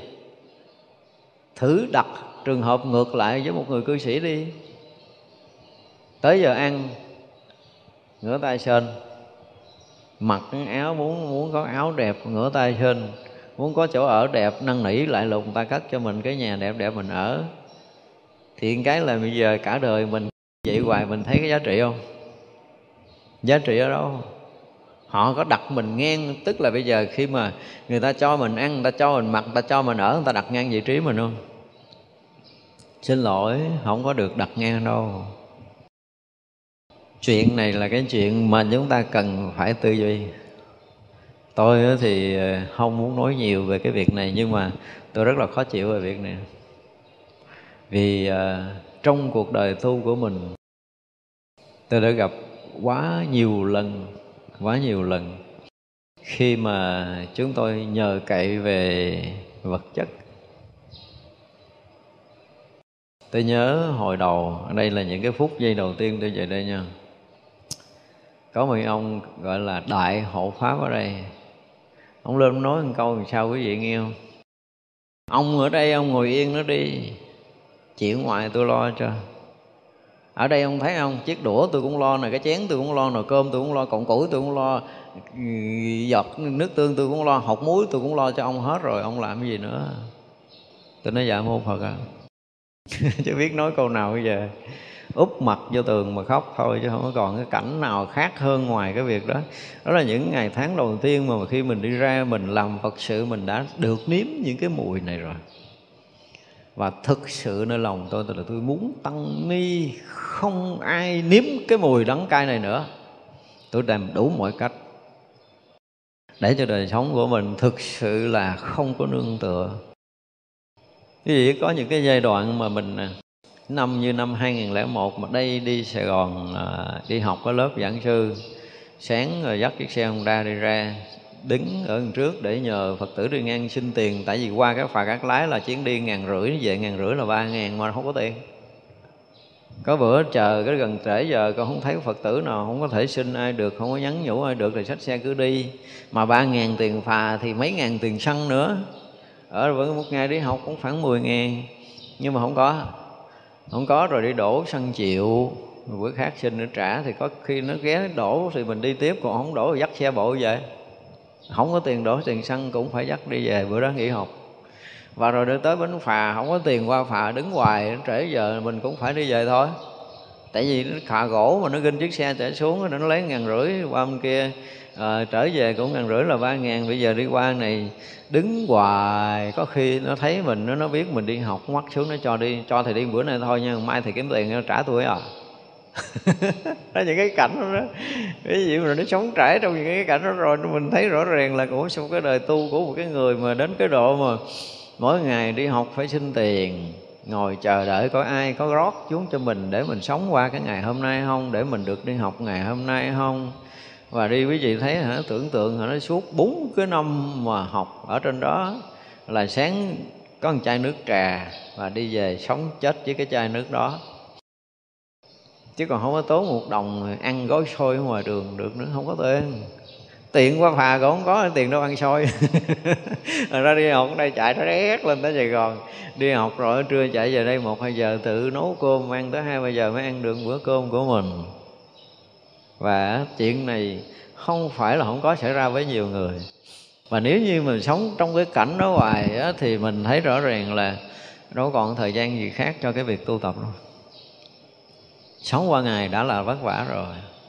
Thành ra là khi mà chúng ta tu tập mà mình á cái phước của mình cũng như cái việc làm của mình mà không đủ để có thể cho chúng ta sống yên qua từng ngày, thì phải nói là cái cái cái việc mà gọi là thăng tiến tâm linh chúng ta rất là khó. Khó thiệt là khó, không phải đơn giản đâu. Cho nên tất cả những cái vị mà tăng ni mà được xuất gia mà mới có những ngày đầu xuất gia mà có được thầy tổ lo, có được nơi ăn chốn ở là phải dùng cái từ là quý vị phước lớn hơn tôi rồi. Phải nói một câu vậy đó, phước lớn rồi chứ thật là không phải dễ đâu. À, cho nên là chúng ta khi mà chúng ta đã theo cái lời dạy của Bồ Tát là phải khẳng định rằng mình đã vượt thoát hết mọi cái nhưng mà mình vẫn tôn trọng mến thích và gìn giữ cái đẹp trong thế gian là một cái chuyện mà cái người mà gọi là giác ngộ phải làm theo cái kiểu dạy của chư Bồ Tát này. Chứ nếu không là chúng ta được á thì mình giữ gìn. À, mà thấy không được đó, thì chúng ta loại trừ. Thì cái tâm đó là cái tâm hơn thua của thế gian. Cho nên Bồ Tát có những cái lời dạy mà đối với mình là rất là hay. Và ngài dùng cái từ là gì? Thường dùng cái lụa báo để biên chép và hộ trì pháp tạng của chư Phật. Thật ra cái lụa báo là cái gì? Không phải là giấy đẹp không phải là giải đẹp đâu không phải là giải quý đâu. Mà lụa báo nó là cái gì đó? Cái tấm lụa tâm của mình nó được trong sạch, được thanh tịnh thì mình mới ghi nhớ được cái pháp tạng của chư cái cách dạy bồ tát hay lắm. Không phải là cái tấm giấy đẹp. Không phải kiếm tấm giải đẹp gọi là lụa báo, mà là phải làm cho tâm chúng ta nó trong sạch, thanh định như một cái tấm lụa báo mà trắng trong thật sự để có thể ghi chép được những cái lời pháp của Đức Phật. Và mới gọi là hộ trì pháp tạng của chư Phật và Bồ Tát. Bây giờ lấy giấy mà mà ghi kinh điển thì chưa phải là cái người hộ trì đúng không? Phải phải dùng cái à, tâm thanh tịnh trong sáng của mình rồi đó là mới có thể ghi nhận ghi nhớ đúng chánh pháp có nhiều khi mình là cái người mà à, chưa có đầy đủ chánh kiến nha quý vị để ý đi nếu quý vị đã từng mà, gọi là gì? Viết kinh hoặc là có cái ban biên tập. Mấy người này thì à, thậm chí là nghe và lời giảng rồi đánh máy ra. Nhưng mà thỉnh thoảng vì cái chưa có đầy đủ chánh kiến cho nên đôi khi là mình nghe cái mình, nghe mình hiểu theo cái ý của mình và mình đánh cái chữ nó cũng lệch với cái lời của người ta giảng nữa. Thì cái này, ý này mình nói nói cái gì? Tức là khi một người mà muốn, gọi là à, hộ trì chánh pháp của chư Phật và chư Bồ Tát á, thì người đó ít ra cũng phải có một chút chánh kiến hoặc là có đầy đủ chánh kiến thì mới hộ trì chánh pháp được. Chứ nếu không là chúng ta sẽ bị lệch lạc trong cái ghi nhận của mình. Nghe như vậy nhưng mà ghi xuống giấy nó là một cái chuyện khác rồi. Cho nên có rất là nhiều người mà gọi là chép lại cái lời nó đây là lời thầy của tôi á hả? Tôi nói là ghi thì nói mình ghi lại cho rồi để đừng nói lời thầy mình. Tại vì cái này là tôi ghi lại. À tôi ghi lại. Thì ghi lại thì để mình phải chịu trách nhiệm là tôi ghi lại nó có sự sơ xuất cho nên nó là nếu mà tâm không có giống như lụa báo tức là tâm mà không có trong sạch không thanh tịnh mà có đầy đủ chánh kiến thì người đó không đủ sức để có thể tự dùng cái từ là hậu trì chánh pháp đâu. Thật ra khi nào mà tâm mình còn vẫn đục, còn tham sân si, còn à, đủ thứ chuyện để có thể dính nhiễm thì mình à, theo cái tiêu chuẩn ở đây là chưa đủ để được gọi là hộ trì chánh pháp của đạo Phật. Hồi buổi sáng nay chúng ta học tới đây chúng ta nghỉ hơn chúng à, sanh à,